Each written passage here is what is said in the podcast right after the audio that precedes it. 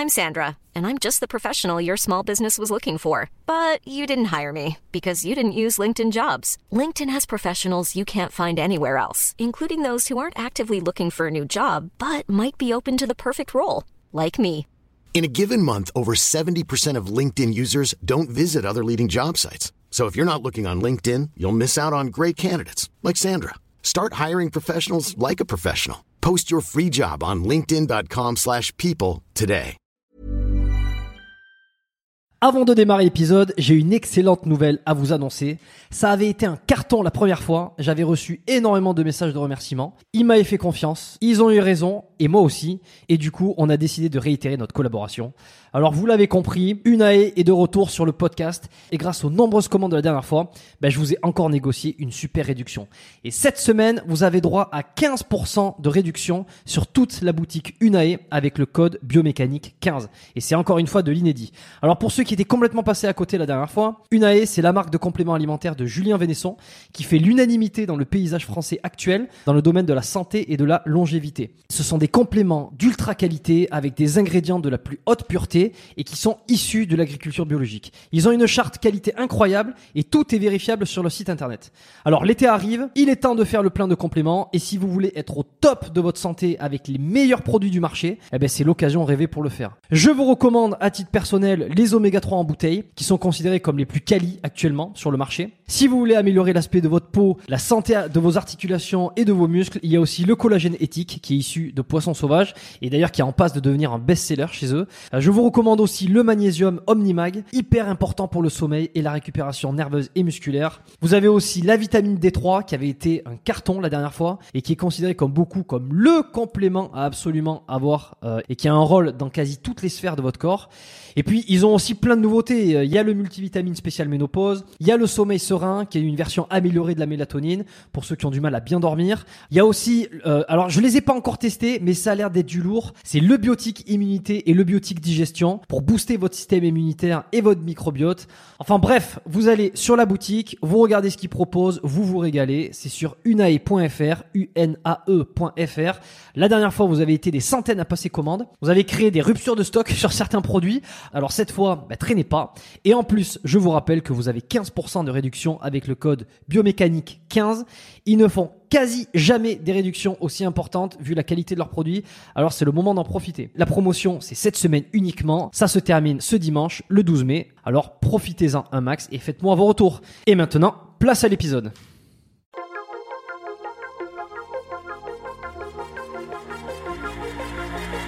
Bienvenue dans le podcast Biomécanique.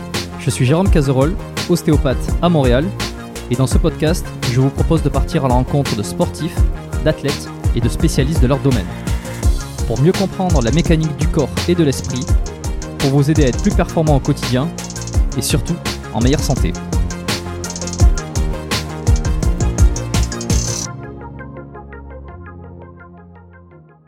Sébastien, euh, bienvenue sur le podcast. Donc euh, euh, déjà, euh, est-ce que tu pourrais te présenter succinctement, histoire de, mettre un petit peu le contexte? J'ai arrêté de faire, les, gens l'auront remarqué, euh, forcément, parce que là ça fait, ça fait peut-être 2, 3, 4 podcasts depuis, mais j'ai arrêté de faire des introductions un petit peu personnalisées comme je le faisais, ça me prenait malheureusement beaucoup de temps, et j'ai décidé d'être un peu plus euh, flemmard et, de garder ça au plus simple possible, donc maintenant j'ai une introduction qui est... euh, euh, qui, est- qui est générale en fait. J'ai enregistré une, une- un, un générique de base.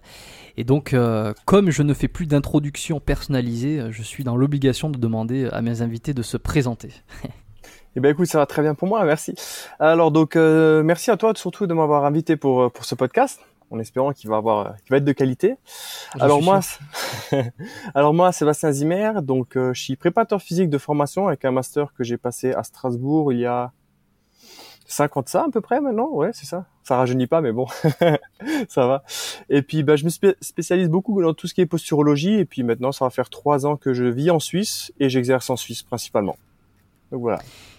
Tu as quel âge juste pour euh, qu'on qu'on voit un petit peu? Tu- Ouais, 28 ans, tout simplement. 28 ans, ok. Euh, eh ben parfait, donc préparateur physique, alors posturologue aussi, et c'est ça Ouais. qui m'a qui grandement intéressé. C'est ça. Ça fait un moment que je voulais faire un épisode euh, qui parlait de posture, Ouais. mais, mais, mais je voulais euh, quand même essayer de faire quelque chose euh, qui soit pas trop trop compliqué. On, on va dire que j'essaye de plus en plus de faire des choses de moins en moins compliquées d'un point de vue technique. Mais Ouais. arrivé d'enregistrer des épisodes dans le passé avec des, euh, que ce soit des préparateurs physiques, des coachs ou des, des- des- des spécialistes euh, particuliers, euh, qui étaient assez techniques, malheureusement, qui sont que je trouve très très intéressants. Mais, euh, mais, mais j'ai eu des retours comme quoi parfois c'était peut-être un peu trop technique alors que ça semble. euh, euh, ça, ça nous semble pas forcément très technique, mais c'est vrai que d'un point de vue extérieur, c'est niché, comme on dit. Ouais. Et alors, je voulais parler de posture, de posturologie, mais en essayant de garder en tête quelque chose de simple que les gens puissent comprendre. Et, et j'ai pour l'habitude, et je le mentionne très régulièrement sur ce podcast, j'ai pour l'habitude de- de- d'avoir comme référence un petit peu Christophe Cario, euh, qui je trouve a amené un peu ces concepts de posture euh, au grand public en quelque sorte. C'est-à-dire que euh, tu lis son bouquin, euh, les, les, le- Un corps sans douleur, il te parle de posture et c'est compréhensible pour tous. Tu vois. Ouais. Et donc, est-ce que tu peux. Comment on définit la posturologie? C'est quoi la, c'est quoi la bonne posture? Euh, la, po- la posture, en fait, tout le monde en parle sans avoir quelque chose qui est uniforme qui dit la posture, c'est ça. Donc aujourd'hui, tu peux parler avec un ergothérapeute, un podo, un, kiné, un préparateur physique, un coach, un médecin, n'importe qui, il va y avoir une définition différente. Donc moi, la posturologie, comment je la vois, c'est une question de coût énergétique. C'est-à-dire qu'aujourd'hui, la manière dont je me tiens, ça me demande un certain coût. Est-ce qu'il est plus optimal que le tien Je ne sais pas, mais c'est la manière dont on lutte contre la gravité.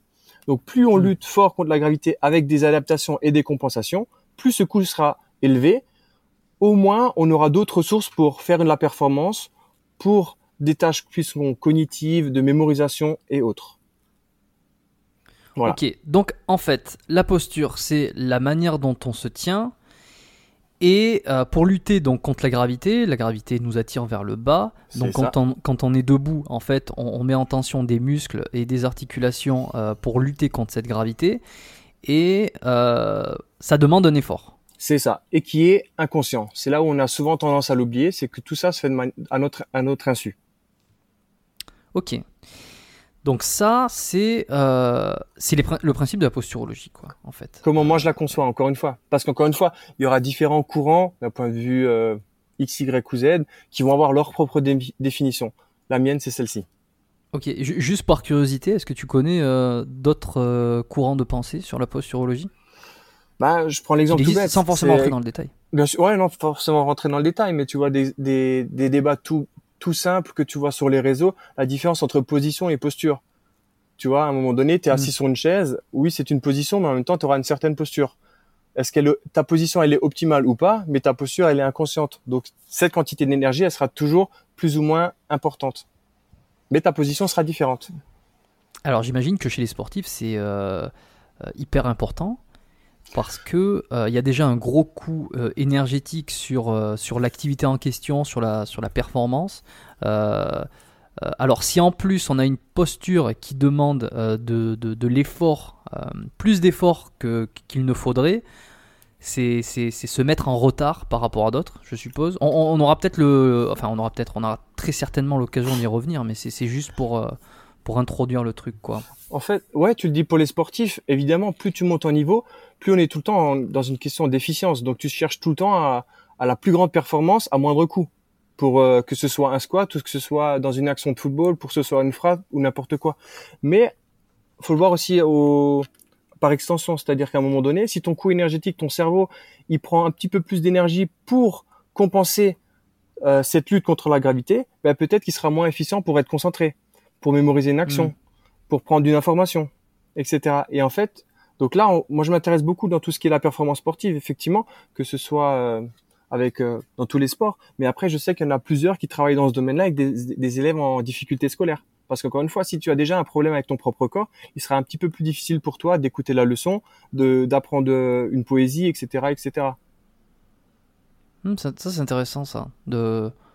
Le- le- Parce re- qu'en fait, recouper, la, recouper la posture avec les capacités euh, euh, enfin, mentales, euh, C'est euh, ça. Parce, cognitives. parce qu'en fait, c'est ça. Comme je te disais, c'est inconscient. Et en fait, la posture que tu vas voir, elle reflète, encore une fois, pour simplifier, on est bien d'accord, mais de plus ou moins l'activité de ton cerveau. Donc, au plus ton cerveau il est activé, au mieux c'est. Au, au plus, on va dire qu'il y a des, une inaccessibilité, on va dire, sur certains muscles, au plus il va y avoir des des, zones d'ombre, on va dire, dans ton cerveau, qui fait qu'après, tu auras dans tous tes processus cognitifs et exécutifs qui seront un peu plus négociés et pas optimal. Donc ça, rejoint vraiment dans, tous ces aspects-là. On va dire que de manière générale, la posturologie, mon apport d'entrée, c'est la posture, le corps, le mouvement. Mais on sait très bien qu'il y aura un incident dans tout ce qui est comportemental, cognitif et également émotionnel. Parce qu'on va dire que les trois aspects sont toujours bien liés. Mais alors, est-ce qu'à ce, moment-là, euh, le fait euh, d'être euh, assis ou, même allongé euh, par rapport à une position debout est plus efficace pour être concentré, pour être, pour étudier, pour euh, pour faire des tâches euh, qui demandent de, l'effort euh, mental, de, de des, tâches cognitives. Est-ce que c'est plus efficace d'être de travail Est-ce que je sais pas, hein, je te demande, est-ce que ça serait plus efficace de faire quand on est étudiant de faire ses devoirs ou d'apprendre ses leçons allongé dans son lit? Parce qu'on n'a pas, n'a pas cette posture, on lutte pas contre la gravité, et alors on peut avoir pleinement ses capacités psychologiques c'est sûr que ta part vestibulaire, quand tu seras couché, elle sera un peu moins présente, on va dire, que dans tout ce qui est... Question, euh... question c'est à la fois une question bête, mais en même temps, ça, ça semblerait euh, logique, vu... Euh, ça semblerait logique. Après, d'autant plus que quand tu es debout, tu auras une part proprioceptive qui sera un petit peu plus importante. Et on connaît un peu la part de la proprioception, justement, dans tout ce qui est les troubles d'apprentissage et dans tout ce qui est mémorisation. Donc, effectivement, je pense que être debout pourrait être, pourrait être intéressant. Je dis bien pourrait, parce que j'ai pas vraiment étudié le, le, le sujet. Moi, je me souviens, euh, j'ai quand j'étais étudiant, euh, je suis passé un petit peu par toutes les toutes les positions pour étudier. Ça m'arrivait de, de, de travailler, enfin, comme tout le monde, j'imagine, de travailler debout, de répéter, euh, ouais. de répéter ou de, d'essayer d'engranger une, une, une, leçon, enfin, de, de mémoriser un, un, chapitre, un truc debout, tu vois, en répétant, en parlant, en, en en parlant tout haut, tu vois. Ouais. Euh, ça m'est arrivé de, de, travailler assis à un bureau bien placé, mal placé. Euh, ça m'est arrivé de, de travailler euh, sur le lit, tu vois, de, de t'allonger, puis d'être avec tes, des, des, cahiers, des feuilles. Mon expérience personnelle m'a montré que le fait d'être allongé était, était, était pas, était pas vra vraiment le, le, plus efficace, quoi, au long terme. Il y, y, a un côté flemme de s'allonger, c'est un peu comme si on, on, on, se détend en même temps qu'on essaie d'apprendre, ouais. mais, mais, je trouve qu'il y a un manque de focus. J'ai jamais été aussi, encore une fois, c'est un retour personnel, j'ai jamais été aussi efficace. J'ai eu, j'ai l'impression euh, dans dans ma productivité en étant assis euh, correctement euh, dans un cadre euh, sur une bonne chaise, avec une, enfin, un bureau euh, quel qu'il soit, mais en tout cas avoir une, une, bonne posture assise, on va dire. Ouais. Jamais été plus efficace que, que ça. Après, c'est juste mon expérience perso, je sais pas ce que ça vaut. Ouais. Ben, tu vois, la première confusion, c'est comme tu disais, une posture assise. En fait, ce sera ta position assise. Ce sera une position de squat, une position debout, une position assise. Et la posture, après, ce sera un peu, vraiment inconscient. On peut avoir deux positions similaires, mais deux postures différentes, parce que mon cou, il sera un petit peu plus élevé que le tien, en fonction des bagages que j'ai. Mmh, D'accord je, je saisis la. Ouais. C'est une notion qui, qui, quand tu es néophyte, je trouve qu'elle est quand même assez difficile à comprendre. Et plus on répète, plus on répète, plus on répète, et après tu essaies de comprendre un petit peu la nuance entre les deux. Et c'est là où il y a souvent des débats. Et c'est le problème, c'est aussi beaucoup de gens qui critiquent un petit peu la posturologie. Ouais, ça manque d'études, nanani, nanana. Bon, d'une part, la posture, la posturologie, on va dire comme je l'ai défini juste avant, ça respecte juste la physiologie. Et le problème, c'est que des études qui sont faites, ben elles sont plus faites sur les positions que sur la posture.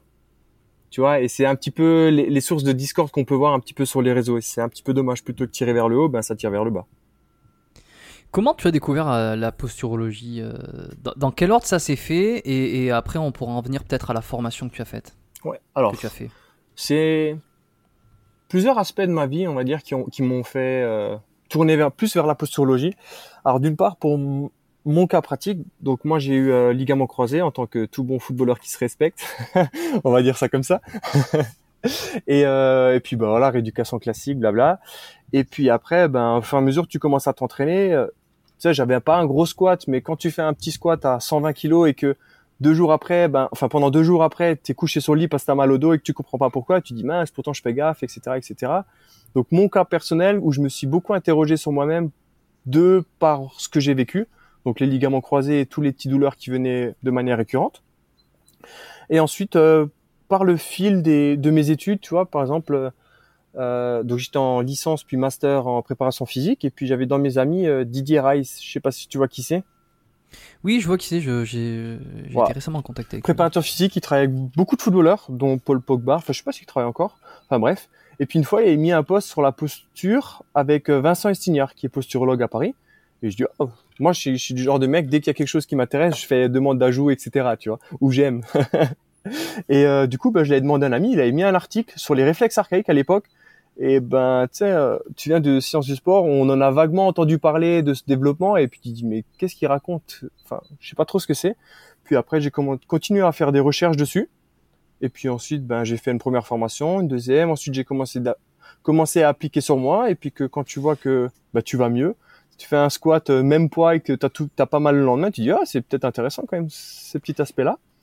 Et, attends, juste la, première et la deuxième formation, euh, ça a été euh, une présentielle, ça a été en ligne, présentiel. ça a été présentiel. Comment ça s'est déroulé Ouais, ben pratiquement dans tout ce qui est posturo, c'est quasiment que présentiel. Donc en fait, c'était une toute première version qu'ils avaient faite Vincent avec euh, Didier justement, qui s'appelait posturologie et préparation physique, un truc comme ça. Donc euh, parfaitement dans le thème. À Lyon, ouais, voilà, c'est ça. Et euh, j'avais participé. Puis en fait, ben, tu sais, comme tout séminaire de deux jours, ben, c'est qu'une introduction. donc après, ben, qu'est-ce que tu fais? Ben, tu vas faire encore une autre formation. Donc là, à l'époque, j'avais fait l'institut IP, l'institut IP, pardon, avec Mathieu Boulet, qui vit à Montréal justement, qui était venu en France pour la deuxième fois en France. Et donc là, j'ai fait niveau 1 et niveau 2 tout de suite. Et deux semaines plus, deux semaines plus tard, j'ai tout de suite allé faire euh, posture, euh, reprogrammation posturale euh, globale du docteur Bricot à Marseille. Donc, c'est-à-dire qu'en un mois, je me suis tapé 15 jours de, de, neuro et de biomécanique bien costaud. Donc après, t'es bien rincé quand même. Mais voilà, tout s'est enchaîné assez rapidement. Et puis, mais vraiment par curiosité, c'est-à-dire qu'aller chercher, il y a une information qui me dérangeait que je, ne connaissais pas ben, je suis allé au recueil d'informations et puis après, ben, tu fais les formations qui qu'il fallait, quoi, tout simplement. Et il n'y a pas de. Donc, c'est pas une formation universitaire. Alors, il y a un euh, DU qui existe. Il y a un, DU, qui est interuniversitaire avec Grenoble, Marseille, Paris et Toulouse, je crois, de tête. Mais donc c'est que de la théorie et c'est accessible que aux personnes ayant déjà un doctorat. Donc toi, demain, tu t'es kiné, t'es, t'es, prêteur physique et un master, tu ne peux pas prétendre à venir faire ce DU. Ce qui, est, ce qui est un petit peu dommage. Et en fait, ça veut dire que toutes ces formations qu'il y a, euh, elles sont un peu, enfin, elles sont, chacune sont indépendantes et et est-ce qu'il n'y a pas un, justement le, fait d'en faire plusieurs, euh, à la fois c'est bien parce que tu as, une vision d'ensemble, tu vas pas te, euh, te cantonner à, un seul formateur qui a, qui a, une vision ou qui a une façon de faire, tu, tu vas avoir quelque chose de, de, de, très complet. Mais en même temps, est-ce qu'il n'y a pas trop d'informations, que, que ça va pas un petit peu dans tous les sens que, Parce que tu m'as dit, il y a plusieurs courants de pensée sur la posturologie. Est-ce qu'on peut... c'est comme tout, hein, tu me diras, c'est comme toutes les pratiques, mais est-ce qu'on peut, en quelques formations, avoir quelque chose de clair, de précis, avoir une espèce de méthodologie où tu peux t'en servir, où tu peux, euh, euh, tu peux vraiment la pratiquer? Je, dirais que c'est comme tout, c'est-à-dire, je prends l'exemple même moi de mon simple master, tu sais, je parle des fois avec des gens, ouais, t'as un master, mais franchement, j'ai eu mon master, c'est dans la vie de tous les jours, il m'a pas servi, j'exagère, hein, mais il m'a pas servi à grand chose, c'est-à-dire qu'à un moment donné, que ce soit les formations privées ou même un master finalement, même si c'est un bac plus 5, c'est ça va donner un certain recul ou euh, un comme comment je dirais comme une, euh, une petite allumette qui t'allume, mais après c'est à toi de chercher les informations pour pouvoir euh, compléter tout ce qui manque. C'est c'est plus une initiation à quelque chose. Donc même à un moment donné, tu lis un bouquin, tu vas faire un, séminaire, mais il faut surtout pas que tu te restes cantonné à ça. Que d'une part, tu vas ailles compléter les informations parce que maintenant, maintenant, tu vas faire un séminaire de deux jours, de quatre, quatre jours, de huit jours, de 16 jours, peu importe mais c'est quoi 16 jours sur euh, toute ta pratique que tu fais tous les jours?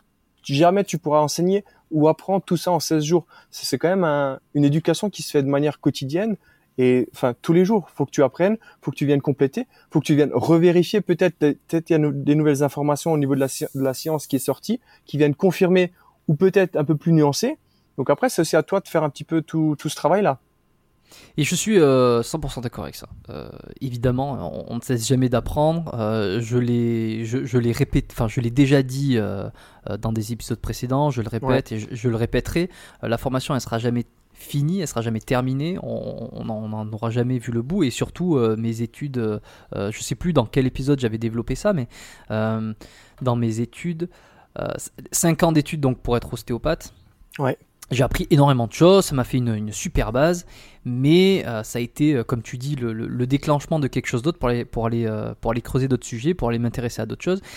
Aujourd'hui, ma pratique, ma pratique, elle représente un petit pourcentage de ce que j'ai appris pendant ces études de, classiques, et, le, plus gros pourcentage est plutôt sur les, les, expériences qui sont venues derrière, les, les, les, compétences, entre guillemets, que j'ai développées par ailleurs après. Donc ça, je suis d'accord. Euh, en fait, c'était juste pour... Parce que j'ai l'impression, et je crois que j'ai eu un petit peu... Euh, enfin, je l'ai eu. Je l'ai eu mentalement, mais je l'ai pas eu physiquement, je vais m'expliquer. Euh, la sensation que il fallait se former énormément à tout... à tout et à n'importe quoi presque. en sortant des études, il y, a une, il y a une espèce de truc euh, tu vas me dire si c'est la même chose en préparation physique ou dans ton domaine. Il euh, y, a une espèce de truc où tu as l'impression qu'une fois sorti des études classiques, donc tu as ton, diplôme d'ostéo ou de préparateur physique, peu, importe, euh, et qu'il faut faire des formations complémentaires parce que ça va te permettre d'avoir d'engranger plus d'expérience plus vite. tu vas essayer de un petit peu doubler tout le monde sur, ton, sur ton marché, enfin la concurrence. Tu vois, si tu as cette formation, cette formation, tu seras considéré comme plus expérimenté, un expert euh, un petit peu plus euh, important euh, que les autres. Et, alors moi, je suis pas trop tombé là-dedans. J'ai eu l'impression qu'il fallait faire ça. Euh, je l'ai pas trop fait. Je me suis contenté de faire quelques formations à côté et, surtout ensuite d'aller creuser sur des livres de manière personnelle, tu vois, sans forcément aller bouger dans toute la France ou, n'importe où. mais il y a cette sensation donc qu'il faut aller à la pêche à toutes les formations qui se font derrière au détriment des fois de, du développement de sa propre activité. Et, et, comme si le fait de faire beaucoup de formations, euh, c'était un peu comme se cacher de vraiment pratiquer et vraiment euh, travailler son activité, parce que c'est, bien de faire plein de formations, mais il y a, y a, une telle quantité euh, d'infos qu'on va, va finir par avoir que comment tu veux appliquer. Et moi je me souviens déjà que après les 5 ans d'ostéo, en sortant, euh, attends, il y a quand même de quoi travailler et déjà engranger les connaissances que tu as eues durant tes 5 dernières années avant de commencer à aller te spécialiser ou aller chercher des trucs encore plus loin. Il y a quand même une main à faire, il y a une pratique à faire, tu vois. C'était juste pour ce contrebalancement de trop d'infos euh, et qui, te bloque un peu aussi. C'est comme tu as dit, au détriment de ton activité. Faut savoir que je pense la meilleure école, c'est quand même euh, la pratique. Donc, t'es coach, faut que tu coaches. T'es, t'es posturo, faut que tu fasses la, la posturo. T'es kiné, faut que tu fasses la kiné. À un moment donné, c'est des réponses de terrain qui vont te donner peut-être des nouvelles sources de réflexion pour aller creuser là-dedans. Donc, t'as beau te former dans tous les domaines, mais si si c'est pas applicable demain dans ta pratique, j'exagère, mais ça sert pas à grand chose. Donc, pour moi, je suis totalement d'accord avec toi, et d'autant plus que bon, moi, moi, moi-même, quand je suis sorti de mon master, je voulais tout faire. Toutes les formations, je les voyais. Bon, après, j'avais pas le budget, mais, mais à un moment donné, c'est, c'est clair que ce qu'il te faut le plus, c'est de la pratique. Appliquer ce Donc, que tu toi, as tu vu. Es, tu es d'accord, euh, tu es d'accord avec ça et, sur le fait que aussi dans le domaine de la préparation physique, du, du bon, du coaching, euh, je mets des, des, des guillemets, hein, c'est, le gros truc large. Il Ouais. euh, y, y, a ce truc aussi de la course à, à la, à la plus de, de formation derrière. Quoi.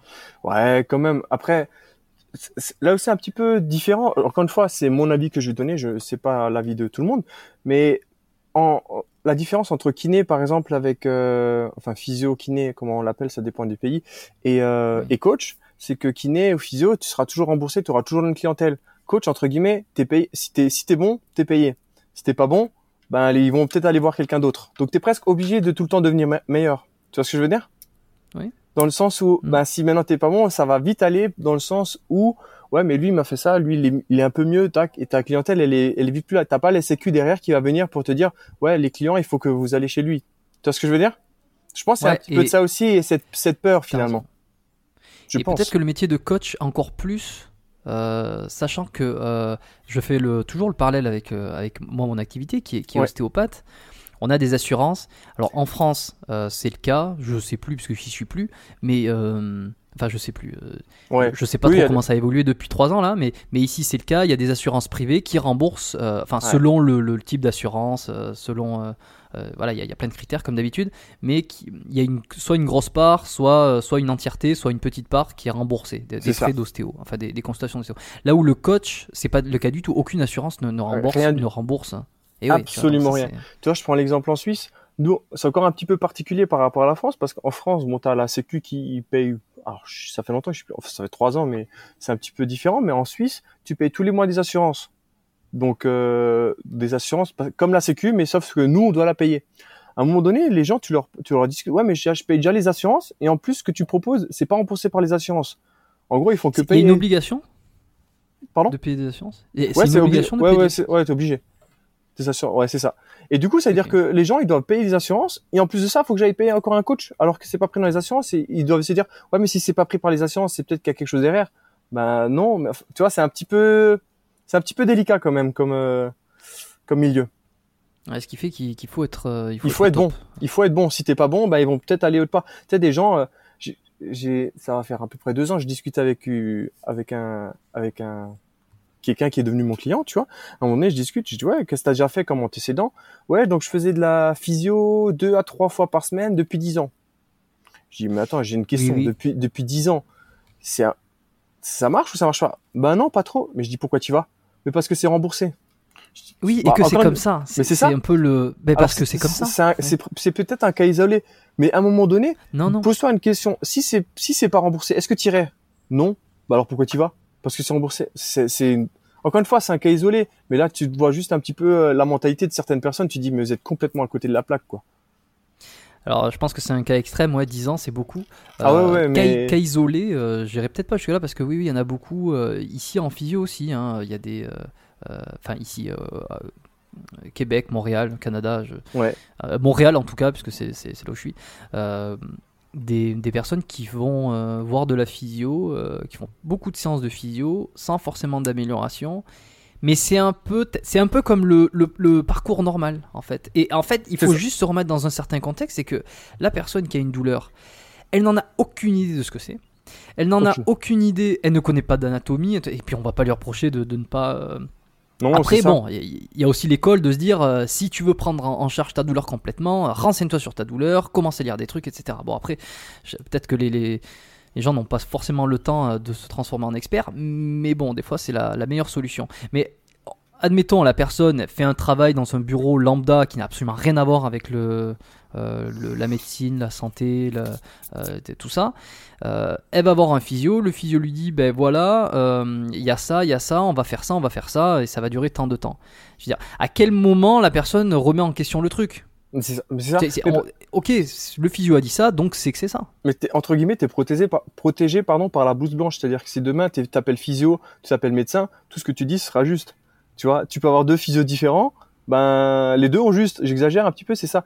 Mais tu sais, il y a une citation que je dis tout le temps, c'est la citation d'Einstein, c'est la folie, c'est de faire deux fois, euh, plusieurs fois la même chose et s'attendre à des résultats différents. Combien de fois des gens, tu les vois, ils font du sport, ils ont mal, l'épaule, le genou, n'importe quoi, ils vont chez le physio, ils refont du sport, ils ont de nouveau mal, ils refont du sport comme avant, ils ont de nouveau mal. Tu sais, un bout, un bout d'un moment, faut qu'ils aillent chercher un petit peu au-delà. Et, et le pire, c'est qu'ils disent, la physio, ça marche, ça va, ça allait mieux. Ouais, mais tu y es allé cinq fois là, donc non, ça marche pas ton truc. tu vois ce que je veux dire? C'est, enfin bon, c'est, c'est compliqué. C'est un peu compliqué, ouais. Euh, on va pas avoir la prétention de, de, de refaire le monde. non, non, c'est ça. Mais comme d'habitude, non, mais c'est toujours des sujets intéressants. Euh, je, je me posais une question. On va Ouais. revenir sur euh, la posturologie, euh, Ouais. la posture. Comment tu analyses la posture de quelqu'un? Admettons, j'arrive dans ton cabinet ou dans, dans, dans ton bureau. Euh, Qu'est-ce que tu vas me faire Qu'est-ce que tu vas regarder? Alors, comme je te disais, la, po- la posture que tu as, elle est inconsciente. Donc en fait, elle va être le reflet de plus. Encore une fois, on va le faire de manière simplifiée hein, pour, euh, pour pour pour que ce soit compréhensible Oui, pour tout le monde. On va dire c'est de comment plus ton cerveau est activé entre guillemets, plus tu auras une bonne posture. Donc déjà, tu vas venir, je vais te regarder comment tu marches. Ensuite, je vais faire un bilan morphostatique, donc voir dans les trois blancs de l'espace comment tu te tiens. Donc voir s'il y a des bascules, des rotations des épaules, du bassin, etc. Et ça, ça va, on va, on va pouvoir, donc pas tout le temps, ça dépend de la personne qui vient, répondre à une problématique euh, spécifiques, c'est-à-dire si tu viens pour une, parce que tu as mal, parce que tu viens, euh, tu sais, tu as mal quand tu vas faire une abduction, etc., n'importe quoi, on va faire ce test spécifique par rapport à qui toi te parle. Parce qu'après, faut que ça parle à, à, la personne quand même qui vient. Donc il y a ça, mais ça, ce sera toujours de l'output, c'est-à-dire que ce que le cerveau, il renvoie dans le corps, c'est que ça qu'on va mesurer. Ensuite, moi, mon objectif, c'est de voir où est-ce que ça coince. Donc en fonction de je vois comment tu marches, si tu as un, un, bras qui, un bras qui balance un peu moins que l'autre, je vois la tête qui, qui bouge un petit peu, etc., etc. Je vois un pied qui rentre plus que l'autre. Ensuite, dans le bilan morphostatique, je vois une épaule plus basse que l'autre, par exemple. En fonction de ça, je vais voir, donc c'est de l'output. L'idée pour moi, ça va te chercher pourquoi tu as cette, cette output-là. C'est-à-dire que tu as, une bascule d'épaule. De, L'idée pour moi, c'est de savoir pourquoi tu as ça. Donc là, je vais commencer à regarder au niveau des inputs, au niveau des entrées sensorielles. Donc en gros, le cerveau, ça va être ultra facile. Il prend l'information de l'environnement, il les traite et il les renvoie dans le corps. Donc toute asymétrie de d'output ou quelque chose qui n'est pas optimal, donc une faiblesse musculaire un côté par rapport à l'autre, une épaule plus basse que l'autre, un bras qui bouge moins bien que l'autre, un défaut de mobilité d'un côté par rapport à l'autre ou par rapport à un standard. L'idée pour moi, ça, on sait très vraisemblablement, sauf contrainte vraiment mécanique euh, pure et dure entre guillemets, l'idée c'est qu'il y aura un principe d'input sous-jacent qui sera pas optimal ou asymétrique. Donc l'idée, c'est pour moi, c'est de mesurer plus ça qui va m'intéresser pour travailler dessus et de mesurer l'output tout de suite après pour voir l'amélioration qu'il y a. Si ça a été simple ou pas, je sais pas, dis-moi. c'est ça a été euh, ça a été simple, je crois. Euh, J'espère que tout le monde euh, qu'on a qu'on a pas perdu les gens. Je, je ne pense pas.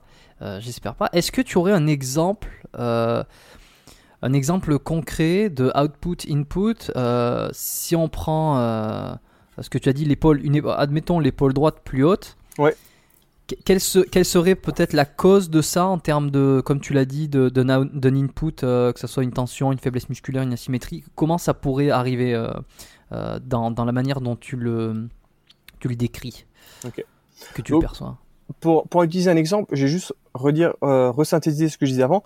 Pratiquement tout fonctionne par input, donc c'est-à-dire que le cerveau va prendre de l'information, il les traite et les renvoie dans le corps égale output. En gros, c'est un petit peu ça.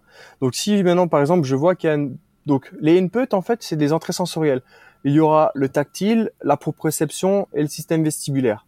Donc après, on peut même aller un petit peu plus loin avec le capteur oculaire, etc. Donc imaginons que tu as une bascule d'épaule, il y a de fortes chances, je dis bien il y a de fortes chances parce qu'il n'y a pas de, on pourra jamais dire c'est juste ça, il y aura oui, toujours alors. une pluralité de choses. Il y a de fortes chances que tu as un défaut de convergence des yeux. Donc c'est à dire que toute asymétrie de tension des muscles oculomoteurs vont entraîner une asymétrie de tension de toutes les chaînes musculaires descendantes, dont donc au niveau des épaules. Donc en travaillant une convergence oculaire, tu peux améliorer, on va dire, une bascule d'épaule qui va améliorer une, une, force musculaire au niveau du membre supérieur de la, du côté le plus bas. Et donc, imaginons que tu as une épaule ça, à droite plus basse, tu es un petit peu moins fort à droite, tu vas travailler tes muscles des yeux, tu vas rétablir cet équilibre au niveau de la bascule d'épaule et tu vas devenir plus fort à droite. Pour faire simple. Ok, si je dis euh, que il y a, par exemple, je, je, vais essayer de rentrer un peu sur mon terrain aussi, euh, Ouais. qu'il y a une, un défaut de mobilité au niveau d'une des, d'une des vertèbres euh, du dos, euh, je vulgarise Ouais. absolument, ce qui entraîne une, une asymétrie entre le muscle, le trapèze haut à gauche et à droite. Il y a Ouais. une, une asymétrie, admettons, le droit est beaucoup plus fort et beaucoup plus contracté que le gauche, et ce qui amène une, une épaule plus haute. J'espère Ouais. encore une fois que c'est pas trop technique, que c'est simple. non, ça va. Voilà, il y a un défaut au niveau d'une mobilité, au niveau d'une des vertèbres du dos, ce qui fait que le, le muscle euh, entre l'épaule et le, le cou à droite est plus fort que le gauche, donc plus fort, plus tendu. C'est c'est pas forcément synonyme, mais Ouais. on va dire plus fort et plus tendu, ce qui amène l'épaule droite un petit peu plus surélevée par rapport à la gauche. Ouais. Est-ce que là on est sur quelque chose de postural ou pas? Moi, je vais te poser une autre question. Pourquoi tu as une vertèbre qui est bloquée? Tu vois ce que je veux dire? Ah, Dans le sens, imaginons- aussi, il peut y avoir multi- Ouais, voilà, tu vois, tu vois, en fait, l'idée, c'est d'aller juste pourquoi, en fait? Qu'est-ce qui a créé que cette vertèbre se bloque? En partant du principe que, on va dire, tu as, deux systèmes tampons qui vont être le, le, le système, pardon, de la ceinture scapulaire et pelvienne vont être des systèmes tampons, c'est-à-dire que ils vont se ils vont s'adapter par rapport Oui. aux informations sensorielles que tu reçois. Si de base déjà tu as une bascule de bassin et une bascule euh, de des épaules, dans, homolatérale ou ipsilatérale, donc d'un sens ou dans l'autre, forcément, ce qu'il y a au milieu, c'est les vertèbres. Donc, qu'est-ce qui va risque de se bloquer? C'est les vertèbres. Donc, en fait, qui va entraîner toutes les chaînes, tout, tout, ce que tu as, tout ce que toute la chaîne de conséquences que tu disais avant. Donc, là, par exemple, ça serait le, un problème au niveau de, de bassin qui entraînerait la vertèbre, qui elle-même entraînerait. Mais le bassin qui serait probablement, encore une fois, on, on saura jamais parce qu'encore une fois, ton muscle, euh, tes muscles oculomoteurs, il peut aller dans un sens, enfin, ça va aller jusqu'au niveau des épaules, mais ça, ça va bien plus bas. Par exemple, ton système vestibulaire, il va aller jusqu'en bas. Donc, euh, c'est lui qui va vraiment, euh, au niveau des, des, des, muscles à côté des vertèbres, c'est vraiment ça qui va permettre de codifier dans, sa projection vestibulo-spinale. Donc vraiment, ça, ça peut aussi avoir son incidence, surtout si tu as, par exemple, d'utiliser les réflexes archaïques, le réflexe spinal de Galant, qui peut avoir son incidence au niveau de la position du bassin. Tu vois ce que je veux dire? D'accord. Non, mais euh, il m'a perdu sur le dernier terme. euh, disons que oui, il peut y avoir le bassin, mais le bassin, il va être adaptatif par rapport à d'autres choses. Imaginons que tu as un tactile du pied, donc pour utiliser l'entrée sensorielle euh, du tactile, du pied qui sera un peu plus sensible à, à gauche versus à droite. Tu sais que est-ce que si on, si on, reformule très très clairement, ça veut dire qu'à gauche, tu as plus de sensations dans le pied qu'à droite? Ouais, ou peu importe, ou, ou l'autre sens. Ce que je veux dire par là, c'est que tu as une asymétrie oui, entre les oui, deux. Oui, bien sûr, mais c'est vraiment pour simplifier au maximum, pour être sûr de... de, de... Ouais, c'est ça. Ah, t'as bien fait. Donc en fait, tu as un côté qui sera beaucoup plus sensible. En gros, tu es un, peu, un petit peu plus chatouilleux que, que l'autre, entre guillemets, par exemple. Tu sais que tes chaînes musculaires ne vont pas avoir le même impact en montant. Et comme ton pied, c'est ton seul contact avec l'environnement physique, on va dire, tu sais que tout ce qui va monter sera asymétrique. Donc toutes tes chaînes musculaires seront asymétriques. Qu'est-ce qui va entraîner? Une bascule de bassin. Très vraisemblablement. En fait, juste parce mhm. que tu es plus chatouilleux d'un côté que de l'autre. Tout ça pour créer une asymétrie. Encore une fois, là, on parle juste d'un capteur, mais encore une fois, tu sais que si tu en as un qui est déséquilibré, déréglé, les autres vont, vouloir s'adapter dessus. Donc après, ça va. C'est pour ça qu'on ne pourra jamais dire c'est juste toi ou juste toi. Ce sera toujours un petit peu euh, plusieurs choses. Ok, donc si je comprends bien, les grandes causes euh, qui, qui, euh, qui, entraînent des, des, des, changements, des modifications euh, de la posture, ou, en tout cas la posture telle qu'elle est, les grandes causes, ça va être, comme tu l'as dit, vestibulaire, ça veut dire l'oreille interne. C'est ça, oui, je ne pas préciser, mais oui. proprioception, donc c'est c'est donc le fait d'être plus chatouilleux d'un côté, de, enfin ça c'est le tactile, même pas. Tactile. Oui, oui, tactile, voilà. Proprioception, c'est le fait de se de, de, de se de s'imaginer euh, décrire-moi mieux parce que moi je vais dire n'importe quoi. Ouais ouais là c'est pareil tu vois beaucoup sur les réseaux euh, la proprioception c'est être sur un bosu il y a, y a pas que ça mais ce sera peut-être plus de vestibulaire que de la proprioception. Mais encore une fois on va pas la proprioception elle est présente tout le temps. Donc en fait c'est juste c'est le fait de se de s'imaginer bien dans l'espace de savoir où on se trouve dans l'espace. Pour faire simple c'est la représentation du corps dans l'espace c'est juste ça. Ok mais des fois, d'un côté, elle est plus optimale que d'autres. Tu auras des muscles qui seront un petit peu plus optimaux que d'autres, etc. Ok. Donc, euh, après là, tu utilises des tests, des tests assez classiques euh, en neurologie que tu, que tu fais, tu vois. Donc, euh... oui, ben justement, j'y venais euh, euh, sur certains tests comme ça. Donc, toutes ces causes-là, on a euh, les, les, causes oculomotrices aussi, enfin les, yeux, si on a un décalage. Voilà. est-ce non Est-ce qu'il y a d'autres choses? Des grandes causes bah, C'est des entrées sensorielles. Il y a que les entrées, pardon. Il y a que ceci. Donc voilà, donc voilà, l'idée c'est ça. C'est après tu travailles sur ça et après tu les intègres dans le certain ordre dont ils se sont développés. Tu vois parce qu'on il y a, y a les immaturités sensorielles telles quelles telles qu'on vient de le dire. Mais après essayer de le repositionner dans le contexte où ça s'est développé à la base. Donc là, on retourne beaucoup sur le développement de l'enfant et sur les patromoteurs où ça se fait vraiment entre 0 et 2 ans, ou même un petit in, in, pardon, où par exemple le système vestibulaire, c'est le premier système sensoriel à se développer. Donc en fait, c'est déjà à la base. Si déjà de base, tu pars sur un, de ces déséquilibres-là entre 0 et 2 ans, bah, tu sais qu'à exemple, ton rampé, il sera plus ou moins négocié, ton quatre pattes sera plus ou moins négocié, et forcément ta station érigée et ta marche sera plus ou moins négociée. Ce qui peut créer, encore une fois, une perte de performance, une défaut de posture et tout ce que tu veux. Ok. Euh, on parle beaucoup aussi de, en posture, j'ai l'impression, de l'articulation euh, ATM, à savoir euh, ouais. temporomandibulaire, à savoir la mâchoire. Bon, ouais, c'est ça. Au maximum. pour faire ultra simple, c'est ça. ouais. donc, un problème au niveau de la mâchoire entraînerait des problèmes de posture. Je l'ai très souvent entendu. J'ai pas beaucoup d'expérience sur ça. Je sais qu'il y a pas mal d'ostéopathes qui travaillent sur la mâchoire pour des problèmes autres. je sais qu'il y a, enfin, ça, ça m'arrive de travailler un petit peu avec des liens Ouais. au niveau des cervicales, au niveau des épaules, mais j'ai pas une grande euh, expérience là-dessus. Euh, il... En, en fait, la mâchoire, c'est un, un bel obstacle. Je dis belle dans le sens où c'est pas bien. C'est-à-dire que la mâchoire va avoir un impact sur la posture, mais la posture va également avoir un impact sur la mâchoire. Donc après, quand tu vois des gens qui vont commencer à mettre des, des appareils dentaires fixes, vraiment où tu vas forcer ta mâchoire à avoir une certaine position. Alors oui, au niveau esthétique, c'est top, mais par contre, ça va créer des déséquilibres musculaires. Et euh, mais encore une fois, dans un sens comme dans l'autre. Et du coup, ça, ça peut faire beaucoup, beaucoup de dégâts entre guillemets. Tu vois beaucoup des gens qui ont un appareil dentaire, tu vois souvent la tête qui qui part en avant de par les tensions que ça crée, et souvent ils ont des blocages vertébraux entre les deux omoplates, très souvent. Mais, pardon. Euh, donc, effectivement, c'est un bel obstacle, mais qui vient s'adapter par rapport aux autres. Moi, je sais que quand il y a des problèmes au niveau de la TM, donc au niveau, au niveau de la mâchoire, pour simplifier, j'envoie chez un, dentiste et un orthoptiste parce qu'après, euh, ça reste quand même ultra spécifique. Tu vois ce que je veux dire? Enfin, dentiste, orthoptiste et euh, orthodontiste, pardon, et, et, et ostéo. Parce qu'après, c'est eux qui vont travailler sur ça. On va dire, c'est plus, euh, je travaille plutôt sur les autres systèmes. Ok. Euh, pour parler un petit peu des, des tests, mais, mais vraiment très simple. Euh, donc toi en fait, donc tu, tu l'as expliqué un peu que tu vas regarder comment la personne marche, comment Ouais, la ça. personne se tient euh, dans les différents plans de l'espace. Tu vas, tu vas la regarder de dos, de face, de profil pour voir ça. euh, tout ce qu'on a, tout ce qu'on a évoqué jusqu'à présent. Est-ce que j'ai déjà vu des, des, des posturologues, des personnes qui font de la posturologie, utiliser un fil, un laser? Est-ce que ça, ça fait partie des, des, des accessoires de test que toi tu utilises? Est-ce qu'il y en a d'autres? Est-ce que c'est c'est euh, Disons que moi, je pense que tu peux tout utiliser à partir du moment où tu as le budget pour pouvoir t'a- t'acquérir le matériel pour. On va dire que, encore une fois, ton objectif en tant qu'être humain, c'est lutter contre la gravité. Quoi de mieux qu'un fil à plomb pour mesurer la gravité? Donc, l'idée d'utiliser un fil à plomb pour voir par rapport aux, aux normes, on va dire, de la manière dont tu te tiens. Mais encore une fois, Mais est-ce que, est que justement il y a une norme, le fil, si tu le mets sur le côté de la tête et que tu le fais descendre en bas, est-ce qu'il y a des articulations qui doivent absolument passer par euh, ce fil-là pour être considéré comme euh, une Dis- posture euh, ouais, équilibrée?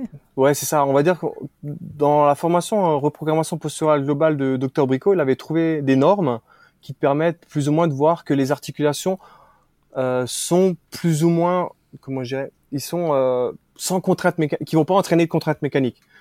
Donc, euh, donc l'idée c'est ça. Donc, tu suis un petit peu ces repères qui sont pas ultra précis dans le sens où par exemple si je te dis 3 cm, ben, ce sera ce sera pas du 3,01. Enfin, tu vois ce que je veux dire. Donc c'est plus ou moins, on, on parle beaucoup par travers de, droit, de doigts, pardon, où tu vois que ton fil à plomb, il doit passer par le plan fessier et scapulaire, et euh, à deux travers de doigts, l'occiput. Après, tu auras un niveau par rapport occipital, et tu auras un niveau lombaire, par exemple. Mais après, comme, comme, dans, comme dans tout procédé, c'est après c'est ton expérience de terrain, parce que par exemple, comme on te l'enseigne tel quel, tu as ça, mais après, on va jamais prendre en considération dans l'analyse globale par rapport à ton fil à plomb, par exemple, si tu as un récurvateur au niveau des genoux. Tu vois, après, c'est quand tu Mm. le vois, tu dis, ah ouais, mais ça c'est bien, ouais, mais peut-être là c'est moins bien. Tu vois ce que je veux dire? Hmm.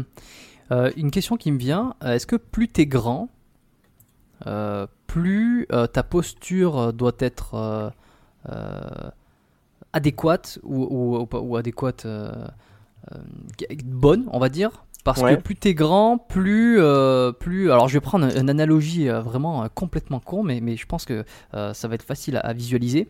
Euh, plus une tour, une tour, euh, une tour euh, de bureau, on s'en fout, tu vois. Le, Ouais. le- le- le- plus une tour est grande, euh, plus elle doit être euh, droite, en quelque sorte, elle doit Ouais. être travaillée, elle doit être bien maintenue. Parce que euh, plus c'est grand, plus elle, elle- elle risque de tanguer avec le vent et plus elle va se fragiliser. Elle, elle a plus de chances de, de s'abîmer, quoi, de, de tomber, de s'abîmer. Je parle vraiment comme si j'avais 15 15 ans, quoi. Mais euh, Ouais. elle a plus de chances de, de tomber, de tanguer, de, de, de créer des, je sais pas, des fissures ou euh, bon, Ouais. je suis pas euh, pro, mais, mais tu, tu vois un peu le délire. Plus c'est grand, plus en Ouais. fait il y a, y a un espèce de de, Après, je vois, je vois pas le mot, mais tu- ce que tu veux dire. Si maintenant, je, je pense encore une fois, hein, c'est, j'ai pas feuilleté plus que ça la question, mais on va dire que si tu mesures euh, 1m70, euh, 70 donc, ou 1m90, ça va pas changer grand chose. Si maintenant tu me dis que tu fais euh, 8m20, ouais, ok, peut-être ça va peut-être changer quelque chose. Mais tu vois ce que je veux dire? Ok. Ok, donc entre quelqu'un qui serait euh, relativement petit de 1m60, allez, 1m60, vraiment petit, Ouais, voilà, c'est ça. quelqu'un de, de 1m95, il n'y a pas une, une énorme différence de, euh, euh, de coût énergétique par rapport à, à la posture. euh. Mais c'est difficile. Je, non, je pose des Ouais. questions difficiles euh, et puis c'est Ouais, aussi. hein, pas... Compliqué. C'est compliqué. Après, encore une fois, qu'est-ce qui. Ouais, c'est compliqué. Ok, ça me va. ça me va. Euh, donc le laser, il sert à quoi? Pareil, comme le fil? Ben, j'ai pas, j'ai pas vu de personne en fait qui utilise la- le laser. Ou ça dépend. Explique-moi un peu le contexte de comment est-ce qu'il l'utilise. Ouh là là, là, ça- je vais être obligé de te répondre, c'est compliqué aussi. Ah. Parce que euh, j'avais vu ça il y a, il y a longtemps. euh, quand j'ai préparé les, euh, l'épisode d'aujourd'hui, euh, le podcast, je me suis rappelé euh, d'avoir vu. Je suis pas retourné sur la vidéo où je l'avais vu, mais je me, rapp- je me souvenais d'avoir vu quelqu'un utiliser le laser. Euh, donc je me, je me l'étais noté. Mais euh, Ah, j'ai pas été un super bon élève. J'ai pas été revoir la vidéo en question. D'ailleurs, je sais même pas si je pourrais la retrouver de la personne qui utilise le laser. Donc je pourrais pas te dire euh, comment et dans quel contexte. Après le laser, je vois plus ou moins un intérêt sur certains exercices, éventuellement. Après, pour mesurer, peut-être que si tu as la, la personne de profil comme ça et tu prends les lasers pour prendre les différents plans, ouais, peut-être. Mais après, tu sais, moi je dirais, plus je prends, alors même si suis jeune, hein, mais plus je prends de l'expérience et je me dis, les tests, c'est quand même bien pour beaucoup pour se rassurer nous, tu vois, finalement. Est-ce qu'on fait vraiment du bon boulot? Parce que finalement, il y a des choses que tu vois rapidement sur le terrain. Tu vois, parce, encore une fois, la posture, finalement, pour moi, c'est juste une porte d'entrée. La manière dont tu te tiens, c'est une porte d'entrée pour après travailler sur plein d'autres choses. Mais après, est-ce que c'est pas plus pour nous rassurer nous, pour dire, ouais, t'as vu, j'ai essayé de rétablir un petit peu plus ça grave. Tu vois ce que je veux dire? Oui, et puis c'est aussi une façon d'avoir quelque chose de quantifiable, mesurable euh, pour voir une évolution. euh, Ouais. euh, c'est toujours plus facile de, de, de, de voir que euh, au fur et à mesure des séances, je sais pas, le, le même test, il y a une amélioration à chaque fois, donc c'est clair et c'est visible. Ouais. Bon après, tu vois, c'est c'est rare. J'ai bien c'est rare qu'une personne vienne chez moi et me dit, écoute Seb, c'est pour améliorer ma posture. Quand je dis ça, Oui, si je, je oui, peux les compter sur les doigts d'une main. Généralement, c'est, écoute Seb, euh, j'aimerais augmenter ma perce de ça. Seb, écoute, j'ai mal tout le temps ici. Seb, j'ai, tu vois, c'est, ça reste spécifique. C'est rare qu'une personne vienne, euh, écoute, euh, j'aimerais amé- améliorer ma posture. Ou alors, tu vois que c'est vraiment quelqu'un qui, quelqu'un lui a dit, t'as une mauvaise posture. Sinon, euh, t'en vois pas à des gens comme ça. Oui, les gens viennent pour euh, une problématique ou Spécifique, euh, c'est ça. un objectif précis. euh, Tu vois, après, il faut que ça parle à la personne, tu vois, j'exagère, mais si la personne vient, écoute, Seb, à chaque fois que je fais, par exemple, des overhead, donc des mouvements au-dessus de la tête avec barre ou halter, ça, ça me tire, j'ai mal. J'exagère, mais qu'est-ce qu'il en a foutre qu'on a rétabli, on va dire, de degrés, sa, de 2 degrés sa position vers l'arrière? Il s'en fout. Tu vois ce que je veux dire? Ouais, ouais, lui, c'est lui ce qu'il veut. c'est Lui, lui, ce qu'il veut, c'est, il veut soulever au-dessus de la tête, il veut pas avoir mal. Point. Est-ce qu'il y a différents types de postures? J'en reviens à, euh, à la petite référence que j'ai très souvent de, de- de Christophe Cario, qui avait identifié, euh, ou en tout cas qui avait euh, énuméré trois. Ouais. parce qu'identifié, il, il c'est pas lui qui l'avait inventé, hein, il, il le tenait de, travaux américains, je, je sais Ouais. plus. Mais il avait énuméré donc trois grands types de postures classiques, les, les- les grands types de postures générales. Euh, moi, je, ça m'a beaucoup servi ça euh, dans ma pratique, tu vois aussi. Je t'avoue, j'ai pas lu son livre, si tu pouvais juste me les décrire. Alors, euh, alors moi, je, je les avais un petit peu reverbalisés. Il y a, ouais, ouais. Alors, il y a une posture un peu qu'on peut dire en S, c'est-à-dire tu vas de profil, euh, le bassin euh, a une, enfin, je, verbalise, euh, je, Ouais. je vulgarise, a une rotation vers l'avant, donc une antéversion qu'on appelle Ouais. ça. C'est- Il y a une lordose lombaire. C'est-à-dire que le, dos, le, le bas du dos est encore plus creusé, Ouais. le haut du dos s'arrondit plus pour aller euh, compenser, Euh, les épaules sont en avant et euh, la, le- voilà, en général, euh, le- le- le- les, les cervicales font un dernier niveau de compensation. Ça fait un peu comme une, une Ouais. colonne vertébrale en S, tu vois avec une, euh, un manque, euh, une, une, une tonicité accrue des, des fléchisseurs de hanches et un manque de, de, d'abdomen- de, de- de muscles abdominaux, les épaules vers l'avant, tractées un peu par les, l'avant d'épaule, les biceps, les pecs, etc. Ça, c'est la première posture. J'espère que je ne vais pas être aussi long pour les, pour les autres. Euh, la deuxième posture, c'était une posture euh, euh, avec, on va dire, l'ensemble du bassin qui, qui se déplace vers l'avant et qui met beaucoup de tension sur les articulations de la hanche. Ouais. Donc euh, plutôt, euh, plutôt des forces et des contractions, des, des, des muscles euh, toniques plus vers, de- vers les ischio-jambiers, tu vois. Ouais. Euh, Mais je vois un peu euh, ce que tu veux dire, ouais. Ouais, ça fait comme une espèce d'arc, on dirait un arc tendu, mais dans l'autre sens en fait, quand tu regardes de profil la personne. Et le, le troisième, euh, la troisième posture, euh, ben, je, je m'en souviens plus. La direct live comme ça, mais ça ne me revient pas. par contre, les, les, deux autres, il qui, y avait deux postures secondaires qui étaient des rotations, des inclinaisons. voilà. Disons que en, en, pratique, tu, tu vois ce genre de choses.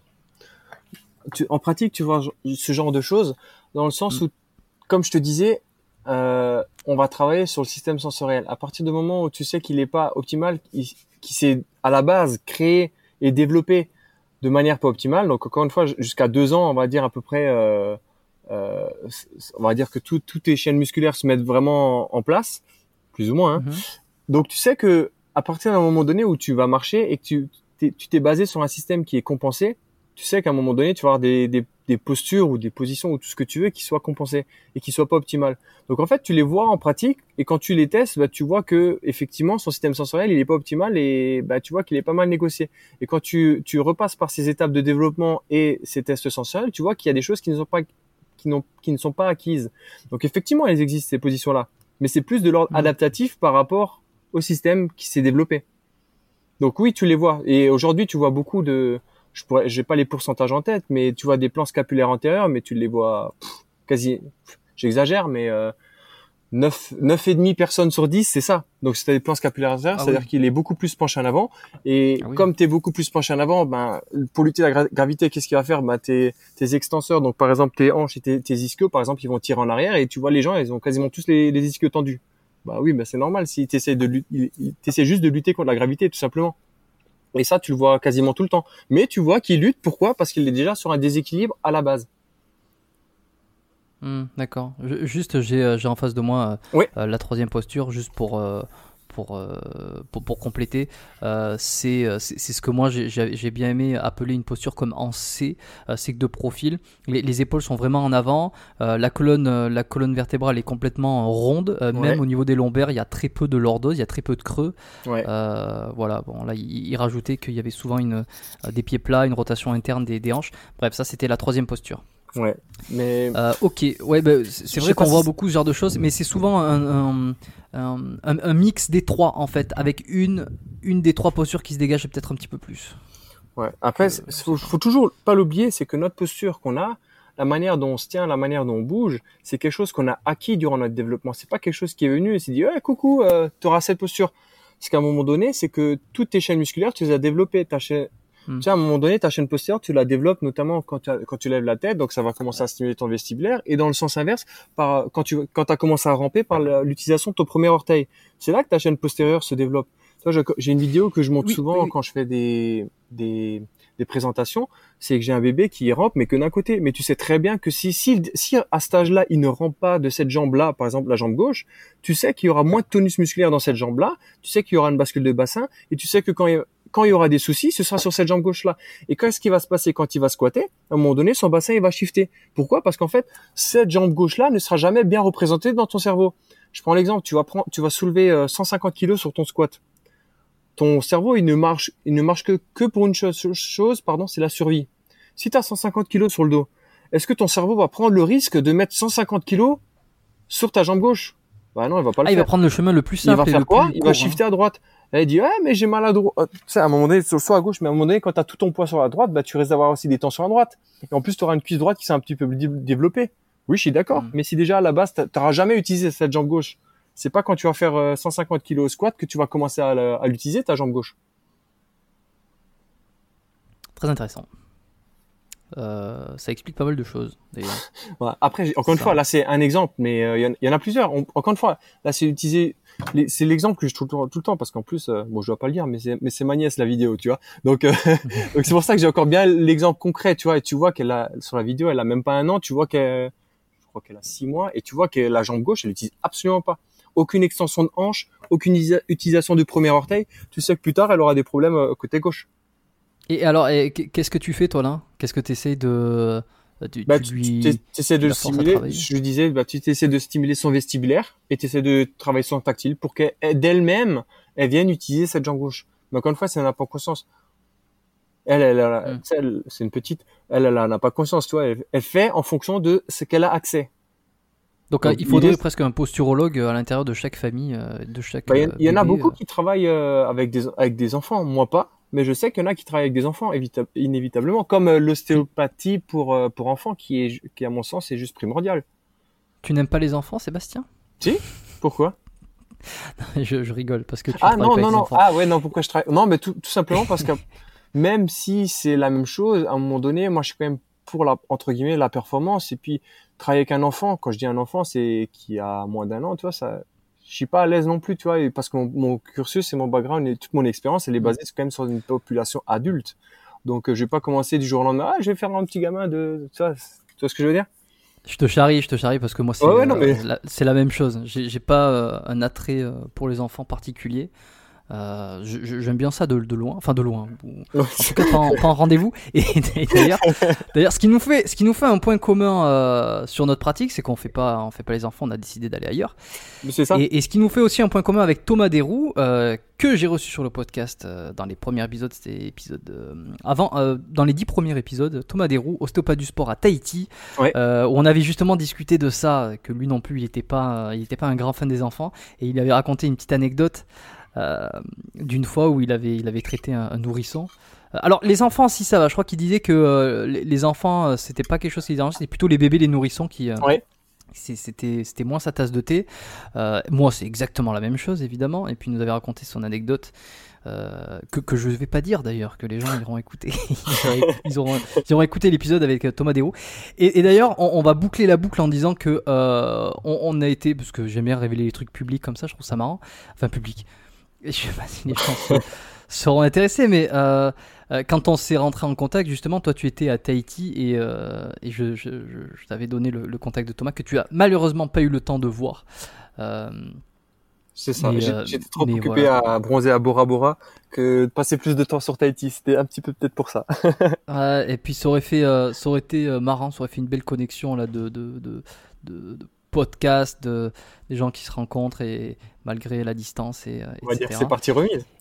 Et partir remise et surtout, ben voilà, ça nous fait à tous les trois un point commun, c'est qu'on ne travaille pas avec les bébés, euh, c'est pas notre, Voilà, notre c'est ça. truc. Et moi, j'assume euh, à 200% que euh, je, Oui, je réoriente euh, largement. euh, les- C'est les c'est comme dans tout, il vaut mieux avoir une équipe et enfin plus ou moins être spécialisé vraiment dans, dans une population et un domaine et faire partie d'une équipe avec d'autres qui eux tu sais qui vont faire mieux ton, mieux le taf que toi. Je pense. Mm. Tu vois, c'est Ouais. comme je te disais avant, à un moment donné, si tu vois des gros problèmes au niveau de la mâchoire, ben, moi j'ai toujours, tu vois, je suis pas, je suis pas dentiste, je suis pas ostéo, euh, etc. Ben, j'envoie chez les personnes adéquates. C'est pareil, si maintenant tu vois un nourrisson, ben écoute, tu vas peut-être voir plutôt lui qui, je sais, qu'il va faire du bon boulot plutôt que moi essayer de faire. Ça, c'est une question d'éthique aussi, dans le sens où euh, tu vas pas commencer à mentir et vouloir faire tout juste pour entre guillemets pour ton portefeuille ou pour ton, pour ta clientèle. Tu te dois d'être honnête avec euh, avec elle aussi, avec la personne.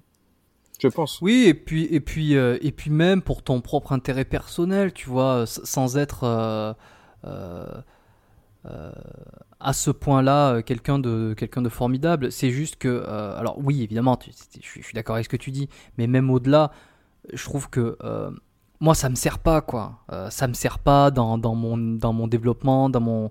J'y prends pas un grand plaisir, donc ça reste aussi quelque chose. d'é- C'est à la fois égoïste, tu vois, c'est que je, je, je pense à moi là où c'est que je vais m'éclater, mais en même temps, euh, ça sert aussi la personne puisque tu l'envoies vers, euh, vers le thérapeute et le spécialiste euh, au top. Donc ça sert tout le monde, quoi. C'est ça. Euh, alors, on a toi, tu as identifié les différentes postures. On va repartir sur, sur Ouais. l'histoire du. On est dans le bureau, etc. Donc, tu as vu comment je me tenais ou, ou- ou n'importe qui, on s'en fout. Qu'il y avait peut-être un problème là, que tu allais regarder là. Tu as identifié ce qui pouvait pas aller. Et Ouais. Comment, comment on solutionne tout ça maintenant? Est-ce que ça prend du temps? Est-ce que euh, est-ce qu'il faut que euh, il faut que tu revoies souvent la personne, tu donnes des exercices? Est-ce qu'en un exercice, tu arrives à corriger des choses? Co- Comment tu travailles? Euh, Il y a différents aspects de comment je travaille. On va dire effectivement, si je vois il y a quelque chose qui n'est pas bon entre guillemets, je te donne un exercice pour le travailler, tout simplement. T'as un, un, un déséquilibre au niveau tactile, ben, je vais te, te donner du tactile. Au niveau de l'oreille interne, ben, je vais te donner un exercice pour travailler le système vestibulaire. Attention, dans, cette, euh, dans ce contexte de MeToo, ne pas être trop tactile. Pardon? Non, c'est une blague. Ah ok, pardon. Excuse-moi. Non, non, je, je, je, je réoriente en disant que, attention, dans ce contexte de MeToo, de pas être trop tactile, surtout à l'extérieur. c'est ça. Donc en fait, l'idée c'est simple, je vais te donner des exercices pour travailler ça. Voilà. Ensuite, il y a ce premier aspect. Après, il y a le second aspect. Il faut quand même pas savoir que t'as quel âge toi, rappelle-moi? 30. 30 ans. Ça va faire, on va dire, euh, presque 30 ans que tu vis avec des adaptations. Donc à un moment donné, forcément, tu auras des adaptations structurelles qui se sont faites. Donc moi, j'essaie comme comme j'ai cette double casquette, on va dire, de coach préparateur physique en plus d'être posturaux. Donc l'idée, c'est que je peux permettre, ça me permet aussi de travailler sur ces adaptations structurelles tu vois, les gens, j'exagère, les gens qui ont les épaules qui partent en avant, des petites faiblesses musculaires par-ci, des petits déséquilibres musculaires par-là. Donc ça me permet de travailler aussi ça. Donc il y a vraiment ce côté structurel de par les adaptations qui se sont faites au fil du temps et en même temps, en même temps, règle la cause de ces déséquilibres-là par le travail, on va dire entre guillemets neuro. Et euh, comment, comment concrètement, euh, je peut-être que je t'en demande un peu, euh, beaucoup, mais Comment tu fais euh, C'est quoi C'est des exercices musculaires C'est des exercices euh, avec les, les yeux C'est ouais, c'est en fait il y, y, a vraiment de tout dans dans, dans dans le neuro finalement encore une fois. J'exagère encore une fois, on va ultra simplifier pour que tout le monde soit comprenne. Tu as un, un, déficit tactile un côté que de l'autre, bah, tu vas faire du tactile, c'est-à-dire que tu vas prendre, j'exagère, un, un stylo et tu vas stimuler le pied à un moment donné, tu as un, un, déséquilibre au niveau du système vestibulaire dans ce rôle le plus primaire, bah, tu vas faire des mouvements de, rotation ou d'inclinaison de tête en fonction du canot qui est immature. ensuite, tu vas pouvoir faire des exercices d'équilibre. Par exemple, sur une jambe. Tu vois, à un moment donné, tu exercices, test tout bête que tu fais à une personne, tu lui demandes juste de tenir en, appui sur une jambe. Et ensuite, tu fais l'autre. Tu peux déjà voir s'il y a des adaptations. Tu vois qu'aujourd'hui, j'exagère, mais 90% des cas ne sont pas aussi stables d'une jambe que de l'autre comble de la chose, quand tu cours ou quand tu marches, tu en appuies sur une jambe. C'est ballot quand même de pas tenir de manière pareille entre, entre les deux jambes quand même. Hmm. Donc, voilà, simplement en fonction de ce qui est immature, je donne un exercice et ensuite on va suivre ces exercices-là dans le même protocole, on va dire, où ça s'est mis en place donc entre 0 et 2 ans. Donc l'idée c'est qu'on va passer après par des étapes de ramper, de marche à quatre pattes, etc. Ensuite avec des exercices de coordination en fonction des différents stades de développement. Oh, ça doit être cocasse. Ça. Donc voilà. Je sais pas si ça répond bien à la question. Ça, je, vrai que je vois. C'est comme je, discute avec les gens. Des fois, on est tellement dans le truc, c'est qu'après, tu t'en rends pas compte quand c'est trop spécifique, c'est pas assez développé, etc., mm. etc. Tu vois, parce qu'en fait, t'es tout le temps dans, baigné dans, dans la chose, et qu'après, t'as plus cette, cette réalité, cette, cette réalité de c'est trop simple, c'est pas assez développé, etc., etc. Non, mais je, je pense que c'est euh, compréhensible, j'espère. Euh, si on reprend notre exemple Attends, j'ai juste fait une analogie tout simple. C'est comme avec la muscu. Si tu veux des biceps, tu fais des biceps. C'est un peu la même chose. T'as as du tactile qui est immature, bah tu vas faire du tactile. C'est aussi simple que ça. Ben voilà, non mais c'est ça, c'est en fait en fonction de la de la cause préférentielle euh, de la mauvaise posture, en fait, tu vas travailler, enfin voilà, tu vas travailler le truc en question. Et, et si on reprend notre exemple de l'épaule droite plus haute à cause de la vertèbre au milieu qui, est, qui, a, qui a une restriction de mobilité à cause du bassin qui est décalé à cause de tout ça en fait d'un problème oculomoteur. En fait, tu vas faire travailler les muscles oculomoteurs pour rétablir euh, la bonne symétrie entre les, le regard, j'imagine, le bon regard à l'horizontale, etc. C'est, euh, alors ça, ça dépend. Ça, dépend. c'est, con, mais il y a tout le temps ça dépend. Pourquoi ça dépend? Parce que un dérèglement des capteurs oculaires n'est jamais un facteur premier.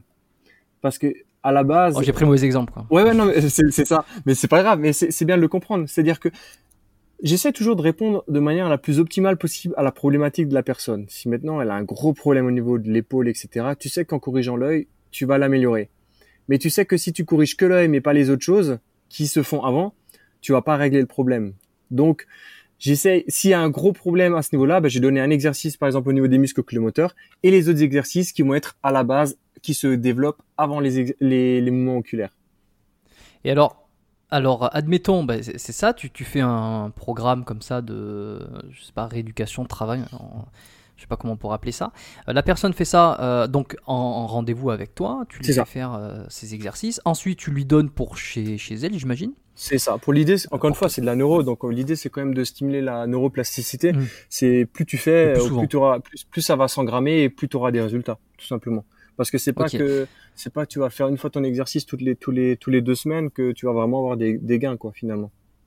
Il faut que ça soit répété, euh, fréquent et que ça soit bien ancré. Euh, Moi j'exagère, mais avec les gens je leur dis tu les fais cinq fois par jour. Alors je t'avoue très sincèrement qu'il y en a pratiquement à zéro qui en font 5, mais c'est au moins pour qu'ils comprennent le concept de plus je fais, Mm. mieux c'est. Et puis c'est pour donner aussi une, ancrer une référence. euh, Ouais, bah, c'est ça. C'est-à-dire que si maintenant tu leur dis qu'une fois, euh, le mec va dire, ouais, je vais le faire l'après-midi. Et puis après, revient l'après-midi, ouais, je vais le faire ce soir. Puis après, oh mince, ouais, j'ai plus envie ce soir, je le ferai demain, etc. Alors si tu leur dis cinq fois, tu es au moins sûr qu'ils vont au moins le faire au moins deux, trois, voire quatre fois dans la journée. Bon, alors admettons, euh, cette personne est euh, assez euh, consciencieuse et elle le fait euh, entre 3 à 5 fois par jour, elle essaie de bien le faire, tu la revois dans, dans deux semaines, c'est quoi en général tes, suivis? deux, trois semaines, justement, ça Deux, trois semaines? tous les deux, trois semaines. Après, ça dépend si je les vois aussi en coaching à côté pour justement être adapté sur les, sur le travail st- structurel. C'est-à-dire que si maintenant je les vois vraiment, par exemple, donc vraiment coaching entre, entre guillemets classique, si je les vois à ce moment-là, ben on, on intègre ces exercices en échauffement et ensuite direct on entame la séance et je vois au fur et à mesure l'évolution finalement. Oui, bon, tu vas prendre un petit peu en charge de manière globale. Euh, donc, euh, je reviens sur mon truc là. Trois semaines après, la personne revient. Admettons, c'était, euh, elle a fait juste une consultation avec toi. Ouais, c'est ça. Euh, toujours ce même exemple, épaule haute, problème oculomoteur, plus autre que tu, que tu l'as donné, donc Ouais. des exercices, elle a, elle a bien travaillé. C'est un cas formidable, puisque la personne a bien travaillé, elle a fait tout ce qu'il fallait, elle revient chez toi trois semaines après, sans avoir nécessairement euh, étiré le trapèze, corrigé la vertèbre ou travaillé le bassin.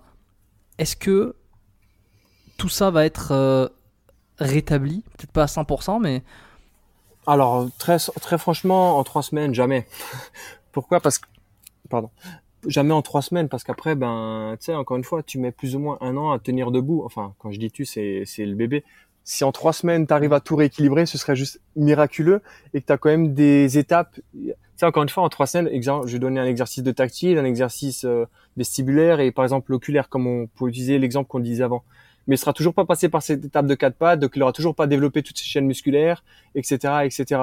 Donc en fait, ça prend quand même un processus assez long finalement pour pouvoir ré, pour ré, réengrammer toutes ces entrées sensorielles de manière équilibrée et en même temps où va rétablir toutes ces chaînes musculaires. Ok, mais euh, je, je, évidemment, je comprends totalement. hein, c'est juste pour pousser le- la réflexion. Ouais. Euh, Est-ce que tu penses que ça serait possible que pendant euh, plusieurs mois, la personne fasse ce travail sur, euh, donc soit le, le- au niveau vestibulaire, Ouais. au niveau oculomoteur, enfin les, les causes de son épaule haute Est-ce que pendant plusieurs mois, ce travail est fait, mais on ne touche pas, enfin on ne touche pas, on touche très peu euh, à l'épaule, au, au, au bassin euh, Ouais. et aux vertèbres, et il y a une régulation, il y a une l'amélioration de ces structures se font alors qu'on n'y a même pas touché. Oui, parce que moi, il y a des gens, il y a pas, il y a, je suis pas tous en coaching aussi. Il y en a que je suis que en posturo. Et donc Voilà. oui, donc euh, oui, clairement, parce que encore une fois, si là aujourd'hui tu viens, tu vas faire tes exercices, tu auras une, am- une amélioration, pardon, immédiate ou quasiment immédiate. C'est-à-dire que là, tu vas faire tes exercices, tu vas tout de suite être bien. Mais l'idée après, c'est de les répéter pour que ça reste dans, dans la durée.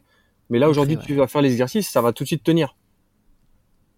Donc oui, il y en a que je suis que en posturo, il y a des collègues à moi qui font que de la posturo sans rien d'autre à côté. Effectivement, tu vois les, ré- les résultats. L'intéressant, euh, encore une fois, euh, comme à chaque fois, c'est euh, la multi-complémentarité des, des professions. C'est-à-dire que euh, être suivi en posturo et faire du travail de renforcement musculaire et peut-être euh, voir en ostéo des restrictions, Moi, retravailler je, je sur... euh, pose toujours. Un suivi par un ostéo toujours en même temps. Je la pose toujours au moins dans- durant à chaque fois je les vois au moins tous les deux trois mois je- j'impose plus ou moins pour aller voir parce qu'il y a des choses que je ne fais pas. Mais encore une fois c'est comme tu disais c'est cette pluridisciplinarité et tout le monde travaille de concert pour avoir le maximum de gains. Alors c'est sûr que si tu fais juste de la posturo, juste du coaching, juste de l'ostéo, juste de la physio de manière isolée c'est bien. Mais c'est quand tu com- commences à combiner le tout, c'est là que ça commence à devenir vraiment intéressant. Et quand tu travailles avec des athlètes de haut niveau, au bout d'un moment, c'est ces petits détails qui vont faire la différence. Est-ce que des fois, il n'y a pas un risque de se perdre un petit peu dans euh, le, trop de thérapie euh, Surtout que dans ces cas-là, lorsqu'il y a une, une complémentarité, il faut quand même que les, praticiens, les thérapeutes, ils soient euh, au courant de ce que fait l'autre. Faut qu'il y ait une grosse communication quand même. Parce que sinon, chacun fait un petit peu son truc dans son coin et il n'y a pas euh, réellement d'objectif commun. quoi. C'est ça la problématique qu'il y Je a pense avec... que euh, c'est probablement la chose la plus difficile. Bah, d'autant plus la posturo, comme on l'a dit en introduction, c'est que peu de gens connaissent vraiment ce que c'est. Là, quand des fois je parle avec des médecins ou des physios, ouais, la posturo, ouais, euh, j'exagère, hein. tu vas euh, régler ta hauteur de chaise. Euh, mec, euh, non, c'est pas ça. Enfin, tu vois, j'exagère, euh, je noircis le tableau, mais du coup, ça, ça devient compliqué pour euh, travailler vraiment de concert. Mais après, une fois que tu En commences plus, à, c'est plus de l'ergo. pardon, C'est plutôt de l'ergonomie. euh, ouais, c'est ça. de- de ouais, relever mais la- combien de fois tu vois dans des panneaux ergothérapeute posturaux?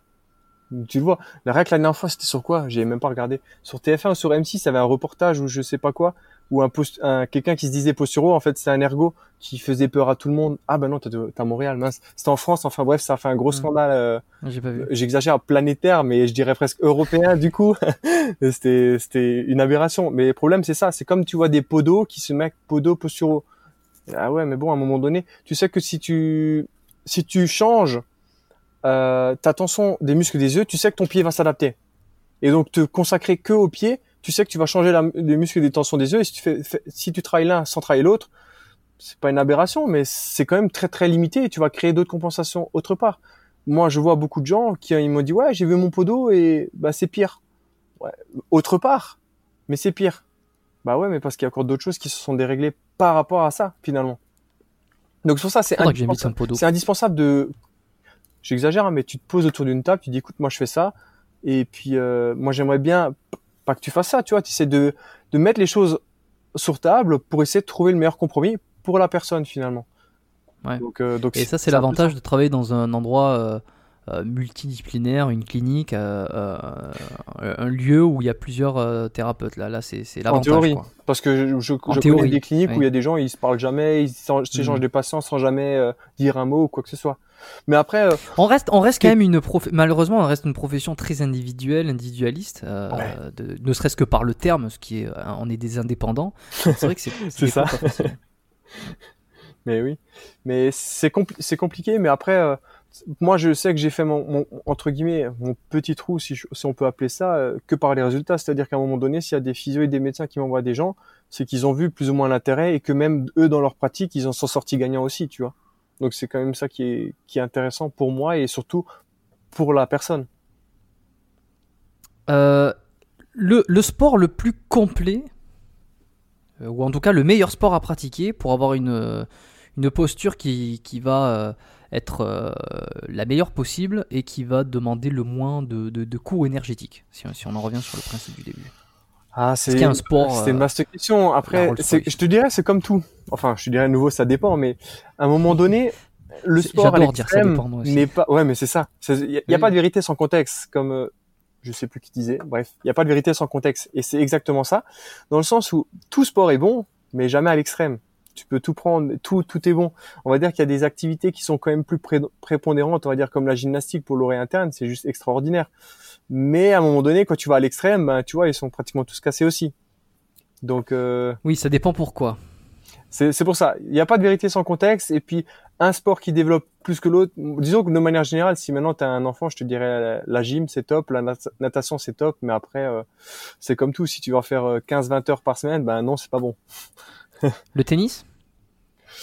Pourquoi? Pas top, hein Ah, ah, tout... bah, Après les activités physiques, on va dire, qui entraînent euh, une asymétrie, c'est pas forcément l'idéal d'un point de vue euh, physiologie de base. Maintenant, Mm. après, euh, t'aimes bien le tennis, c'est reconnu, tennis, ça. quoi, tu vois. Après, le tennis, c'est un super sport aussi. euh, et, et, comme tu dis, ça, ça dépend euh, quel objectif, ça dépend de quoi on parle exactement. Mais j'ai fait du tennis pendant très longtemps, pendant une Ouais. dizaine d'années. euh, c'est sûr que c'est sûr que ça m'a changé, quoi. C'est sûr que ça m'a changé. Je suis beaucoup plus fort du bras droit. Bon, après, je suis droitier aussi, donc euh, difficile de Ouais, savoir il y a, quelle est a la pas part. trop d'inc- euh, d'incidence par rapport à ça, on va dire que pas. On va dire Par rapport on à la force. de force musculaire. Bon après, encore une fois, le tennisman à un moment donné qu'il a le bras droit, Force, c'est le droitier plus, plus fort, c'est normal. À un moment donné, il fait que ça. Mais on va dire de manière générale, ta force muscu, ta quand on parle de latéralité, on parle que de dextérité, on parle pas de force. Donc en théorie, tu devrais être aussi bon, aussi fort à droite qu'à gauche. Je dis bien en théorie. Sauf si tu as des adaptations qui ont fait que, mais de manière générale, Mhm. tu dois être pareil. La dextérité, en revanche, là, tu auras une préférence au niveau manuel. Ouais, ouais, ouais, ouais, ouais, euh, ouais, ça certainement. Je pense que j'ai plus de, de force à droite qu'à gauche parce que euh, lorsque je vais euh, en salle de sport que je prends des haltères, je, je galère plus à gauche qu'à droite sur des mouvements de curl par exemple. Ouais. Le volume aussi. Ouais. Mais je- je- je- j'ai Est-ce que c'est le par rapport au tennis? Encore une fois, il y a Ah, le contexte. c'est- Il y a le contexte. Ouais. Mais peut-être que déjà à la base, il y a quelque chose. Encore une fois, techniquement parlant, tu devrais pouvoir développer euh, exactement la même force à droite qu'à gauche, en, en théorie. Donc, en théorie. Voilà. Après, y a, comme je disais, il n'y a, pas de vérité sans contexte, mais disons qu'en fait, finalement, quand tu quand tu testes des petits muscles, il y a un test classique qu'on fait en posturologie de base, c'est un test des extenseurs du poignet. Et c'est ça qui est drôle, c'est que les droitiers, ils vont tous venir. Alors, il y a souvent, souvent une bascule d'épaule à droite pour les droitiers. Et en fait, quand tu leur fais le test d'extenseur des, euh, des poignets, ben, ils sont beaucoup plus faibles à droite. Et là, ils te regardent, mais c'est bizarre quand même. Et pourtant, à la base, ils pensent qu'ils sont plus forts à droite. Et quand tu leur fais ça, je suis en train de le faire en ce moment. Hein, bah, faut, faut que ça une autre personne, mais tu vois. Et du coup, ils disent ah, mais c'est bizarre quand même. Pourtant, je suis droitier. Ouais, mais ça n'a rien à voir. Alors maintenant, je te demande d'écrire la main gauche. Ouais, là, ça va être un petit peu différent quand même. La course à pied? Ouais. C'est un truc euh, très répandu. Est-ce que c'est, est-ce que c'est conseillé par euh, Sébastien Zimmer, même si je sais, je sais, euh, je te, je te pique un peu, je te charrie parce que je sais que ça dépend et que. Euh, déjà, déjà, même pas, je trouve ça trop monotone, mais ça c'est un point de vue purement personnel. Ouais, je suis d'accord. non, je dis ça, mais genre avant je courais beaucoup, mais mais voilà. On dit que ça flingue les genoux. Pardon? On dit que ça flingue les genoux. Je sais, je sais pas si c'est un vieux mythe. J'ai tendance à de plus en plus à penser que c'est un mythe. Tu vois, je vais prendre, je vais prendre l'exemple que je donnais avant tu demandes à une personne de tenir en appui sur une seule jambe. Elle tient X temps, tu lui demandes sur l'autre jambe. Elle tient moins bien. Donc déjà, tenir sur une jambe, c'est compliqué. Tu lui demandes de courir, elle va faire quoi? D'un côté, elle va faire que se rattraper. J'exagère, tu cours pas, tu ne fais que te rattraper. Du coup, forcément, tu auras plus de contraintes sur ton genou et sur les autres articulations, puisque tu te fais que te rattraper. Donc, est-ce que c'est bien pour toi de courir 40 km euh, par semaine ou autre, en sachant que tu ne cours pas, mais tu fais que te rattraper? Bah, je suis pas sûr parce que tu n'as peut-être pas le, bagage pour pouvoir courir. Parce qu'avant de courir, il faut pouvoir marcher. Avant de pouvoir marcher, il faut tenir debout. Avant de pouvoir tenir debout, il faut savoir marcher à quatre pattes. Avant de faire marcher à quatre pattes, il faut que tu rampes. Donc, et, euh, la boucle est bouclée. Mais dans l'idée, ça, ça c'est bien. C'est bien. Mais encore une fois, est-ce que tu as le bagage pour le faire? C'est peut-être autre chose. Sébastien, pour terminer ces épisodes, euh, je pose toujours trois petites questions. Celles-là, je les ai gardées et je ah. vais encore les garder parce que je les trouve euh, intéressantes. Trois petites questions qui ne sont pas, euh, qui sont un peu plus personnelles, mais, mais ne t'inquiète pas, ne ah. t'inquiète pas, c'est pas trop personnel non plus. première question, si on pouvait revenir 10 ans en arrière, donc tu m'as dit que tu avais 28 ans C'est ça. Donc 18 ans, hein, parfait. la majorité. Quel est le meilleur conseil que tu aurais besoin d'entendre? Ah, tu sais qu'on m'avait posé euh, durant le confinement, on, m'avait posé la question et puis j'avais répondu à un truc qui me plaisait pas et après je me suis posé la question, c'était quoi le conseil? Et j'avais trouvé un super conseil mais je l'ai oublié. ah merde. mais de, manière générale, je dirais euh, donne-toi les moyens, c'est-à-dire qu'à un moment donné euh, Attends que je réfléchisse. Euh... Ouais, donne-toi les moyens. C'est-à-dire qu'à un moment donné, on est tout le temps, ouais, ou suis le processus plutôt. C'est-à-dire qu'à un moment donné, ça m'a pris dix ans pour avoir aujourd'hui cette euh, mentalité-là, ce background, ces expériences. Mais c'est ces dix années qui m'ont permis de me forger. Et peut-être que, et je sais que je vais être meilleur demain, mais je sais moment. Mais c'est tout ce processus qui m'a permis aujourd'hui d'être, euh, d'être là où j'en suis. Donc, continue à, à, entre guillemets, à poursuivre cette aventure et surtout croiser quoi. Ok, ouais, pour, poursuivre, mais je, je, vois ce que tu veux dire, euh, poursuivre le, le processus. Euh, ouais, parce que tu vois, tu peux donner, le meilleur, tu peux donner le meilleur conseil au monde, mais c'est ces dix années qui m'ont permis d'arriver aujourd'hui à ce à quoi j'en suis. Et peut-être que si je me le donnais tout de suite, on va dire ouais, je gagnerais tellement de temps. Ouais, mais peut-être pas. Oui, c'est le cumul d'expériences qui m'ont qui m'ont permis d'arriver là où j'en suis aujourd'hui. Très bien. Euh, deuxième question, est-ce que tu as eu un modèle ou un mentor? Et que, euh, que, que, tu, que tu le considères encore aujourd'hui peut-être hein J'en ai plusieurs, mais on va dire en posturologie, c'est quand même euh, euh, Matt Boulet, qui est justement à Montréal, qui... C'est drôle, c'est l'anecdote que j'avais une fois utilisée, c'est qu'à chaque fois, bon, je suis quelqu'un, j'adore apprendre, que ce soit n'importe quoi, je lis, je, je lis beaucoup, je lis des articles, je fais des formations, etc. Même si maintenant c'est un peu plus spécifique qu'avant, avant j'étais un peu désorganisé. Mais de manière générale, c'est à chaque fois je lui dis, j'apprends, j'apprends, j'apprends. Et à chaque fois que je vois, je dis, ouais, aujourd'hui, entre guillemets, je vais lui tenir tête. Et tu parles avec lui, tu dis, ouais, ok, je comprends rien, quoi. Puis ensuite, tu continues, tu continues, mm. tu continues, tu le revois, tu dis, ouais, je vais le tenir tête, et ben, de nouveau pas. Entre guillemets, c'est un petit peu ça, tu vois. Et euh, c'est cette en fait, ils mettent surtout dans cette remise en question d'à chaque fois, euh, reste pas sur tes lauriers, continue. Et sinon, en France, il y a vraiment Anthony Baptiste qui, lui, euh, est vraiment dans cette euh, belle jonction entre posturaux et performance, qui sont vraiment deux aspects qui sont, on va dire, mon peut-être meilleur entre guillemets, et qui, lui, vraiment excelle dans ces deux domaines-là et qui, qui, il fait pas la posturo pure et dure, il intègre vraiment ce, ça dans le contexte de la performance. Tu vois ce que je veux dire? Ouais. Donc voilà, c'est un, on va dire, c'est un petit peu ces deux-là. Même si après, malheureusement, on n'a pas eu le temps de. Oui, alors, on n'a pas eu le temps malheureusement de, de, discuter un peu plus de performance de ouais. côté. Euh, Parce que tu vois qu'en mine de rien, ça fait une, 1h15 et il y a eu, on a peu dit, mais on en a beaucoup dit. Donc. Euh... ouais, ouais, j'avais beaucoup de questions et puis euh, et puis j'étais très curieux là sur la posturo. Donc euh, et le temps passe, le temps passe. Est-ce que les gens sont toujours avec nous actuellement? Euh, On espère. Je on l'espère. espère. Moi, je pense, Sinon, on je pense que oui. acte 2. Exactement, exactement. Et, euh, et on pourra parler euh, de sujets un petit peu plus, euh, Performance, plus pratique. plus voilà, plus que Là, performance. ça reste quand même très, très, très, très théorique. Même si on a été au-dessus de l'iceberg, mais euh, ça reste c'est quand même très théorique, je pense. Je on, se- on reprendra. euh, on se reprendra pour discuter. Et, et- et même euh, du côté, c'est vrai que tu vois, ça, ça, je l'ai malheureusement j'ai dû le mettre de côté. Euh, L'aspect posture sur euh, le, le- le cognitif, le psychologique Ouais. et même la confiance en soi, tu vois. Et je, pour la petite référence, pour ceux qui ont lu euh, le bouquin de Jordan Peterson, euh, euh, 12 règles pour une vie, il en parle dans sa, dans sa première règle pour une vie, c'était de se tenir droit. Il fait un gros parallèle entre la, la confiance en soi, la posture, le, le fait de se tenir droit, de se tenir. Alors après, et moi j'aurais été très curieux de faire d'entrelacer tout ça, tu vois, entre le fait de se tenir droit, de redresser les épaules, d'avoir confiance. Est-ce que tu peux? Est-ce que la posture te le permet? Est-ce que etc. On, on, en- on aura l'occasion, euh, j'espère, de se reprendre là-dessus euh, dans un. Tu vois, il y avait un exemple que j'avais vu la dernière fois et je trouve ça juste. tel- Tu sais, de manière générale, le stress, tout le monde parle du stress, mais en partant du principe, pour tout le temps utiliser le même exemple, finalement, c'est te- t'es plus stable d'un côté que de l'autre sur une jambe. En partant du- déjà du, du, du principe que sur ta jambe gauche, c'est déjà un stress plus grand pour toi. Est-ce que déjà le stress, on va dire, du boulot, de la femme, etc., etc., bah forcément tu vas moins bien pouvoir le gérer si déjà pour toi être sur une jambe c'est déjà un stress plus grand à gauche, sur la jambe gauche qu'à droite, par exemple. Tu vois, donc pour faire ce parallèle entre l'aspect émotionnel, cognitif, etc., versus euh, la posture et, et, la- et le mouvement finalement.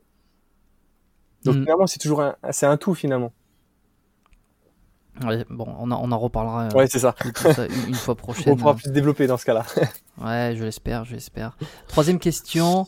Euh, Est-ce qu'il y a un livre qui t'a marqué et que tu as envie de recommander? Et, euh, et, et je le précise toujours, mais ça n'a aucune obligation d'être un livre euh, sur la posturo ou, ou ça peut être un truc qui t'a marqué complètement, qui a rien à voir. Hein.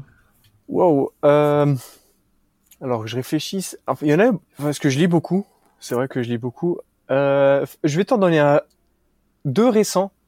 Deux récents. Pourquoi deux récents? Parce que euh, je suis rentré de vacances il y a à peu près dix jours de ça et euh, durant les vacances euh, j'ai lu euh, huit, huit livres. Donc il y en a deux qui m'ont plus marqué que d'autres.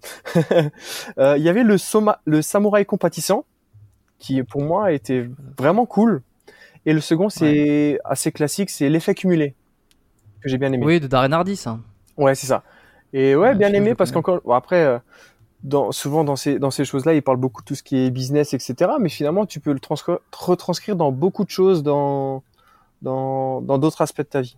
Après, c'est les deux livres que j'ai dit, c'est des Américains. Alors euh, avec les forces et les faiblesses de chaque système, mais euh, les Américains, on sait comment ils sont. Donc l'idée, c'est de lire un peu entre les lignes et prendre ce qu'il y a à apprendre. Mais j'ai trouvé vraiment intéressant. Parfait, je laisserai comme d'habitude les euh, références dans les notes de l'épisode, dans la description.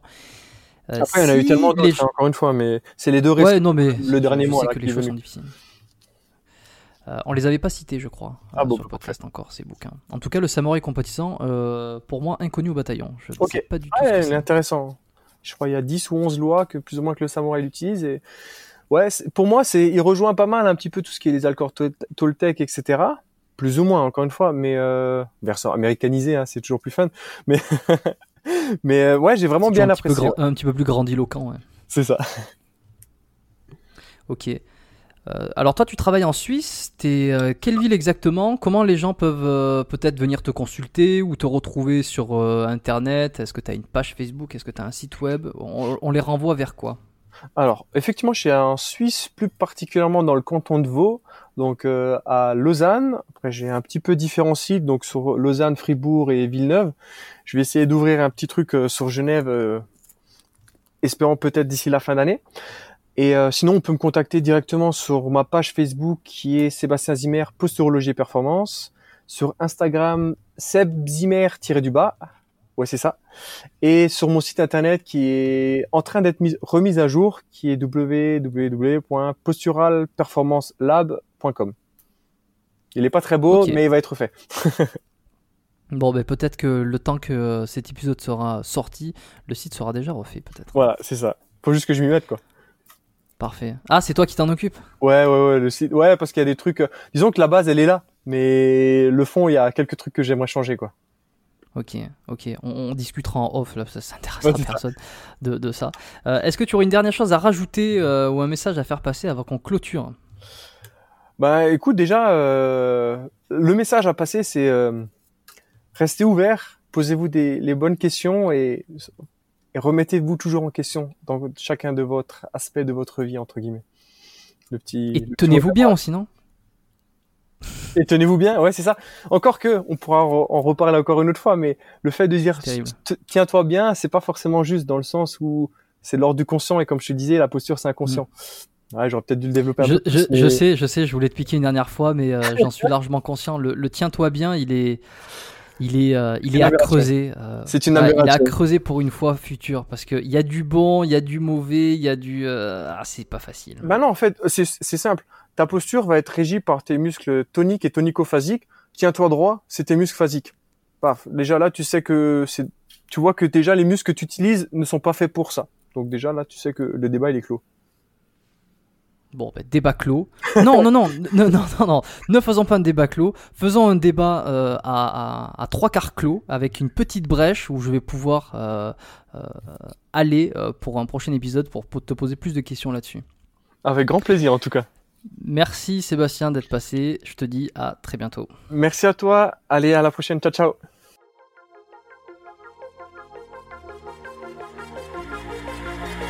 Merci d'avoir écouté cet épisode du podcast Biomécanique jusqu'au bout. Vous pouvez l'envoyer à deux de vos amis ou le partager sur vos réseaux sociaux. Merci également de lui mettre une note de 5 étoiles avec un petit commentaire sympa. C'est ce qui me permet de mieux ressortir dans les classements. Laissez-moi votre email sur biomécaniquepodcast.com slash lettres et je vous enverrai l'épisode de la semaine ainsi que la lettre biomécanique une fois par mois où je vous partage mes meilleurs conseils et recommandations. Vous avez écouté le podcast Biomécanique, je suis Jérôme Cazerolle et je vous dis à très bientôt.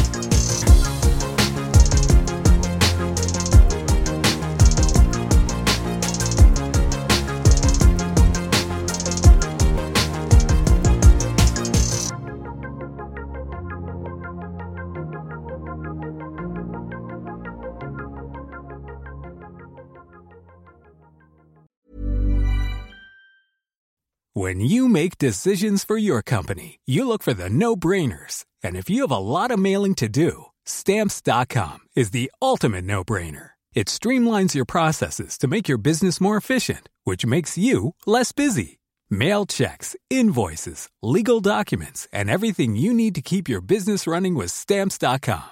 Seamlessly connect with every major marketplace and shopping cart Schedule package pickups and see your cheapest and fastest shipping options from different carriers. With rates up to 89% off USPS and UPS rates. And with the Stamps.com mobile app, you can take care of mailing and shipping wherever you are. Make the same no-brainer decision as over 1 million other businesses with Stamps.com. Sign up with Code PROGRAM for a four-week trial, plus free postage and a free digital scale. No long-term commitments or contracts.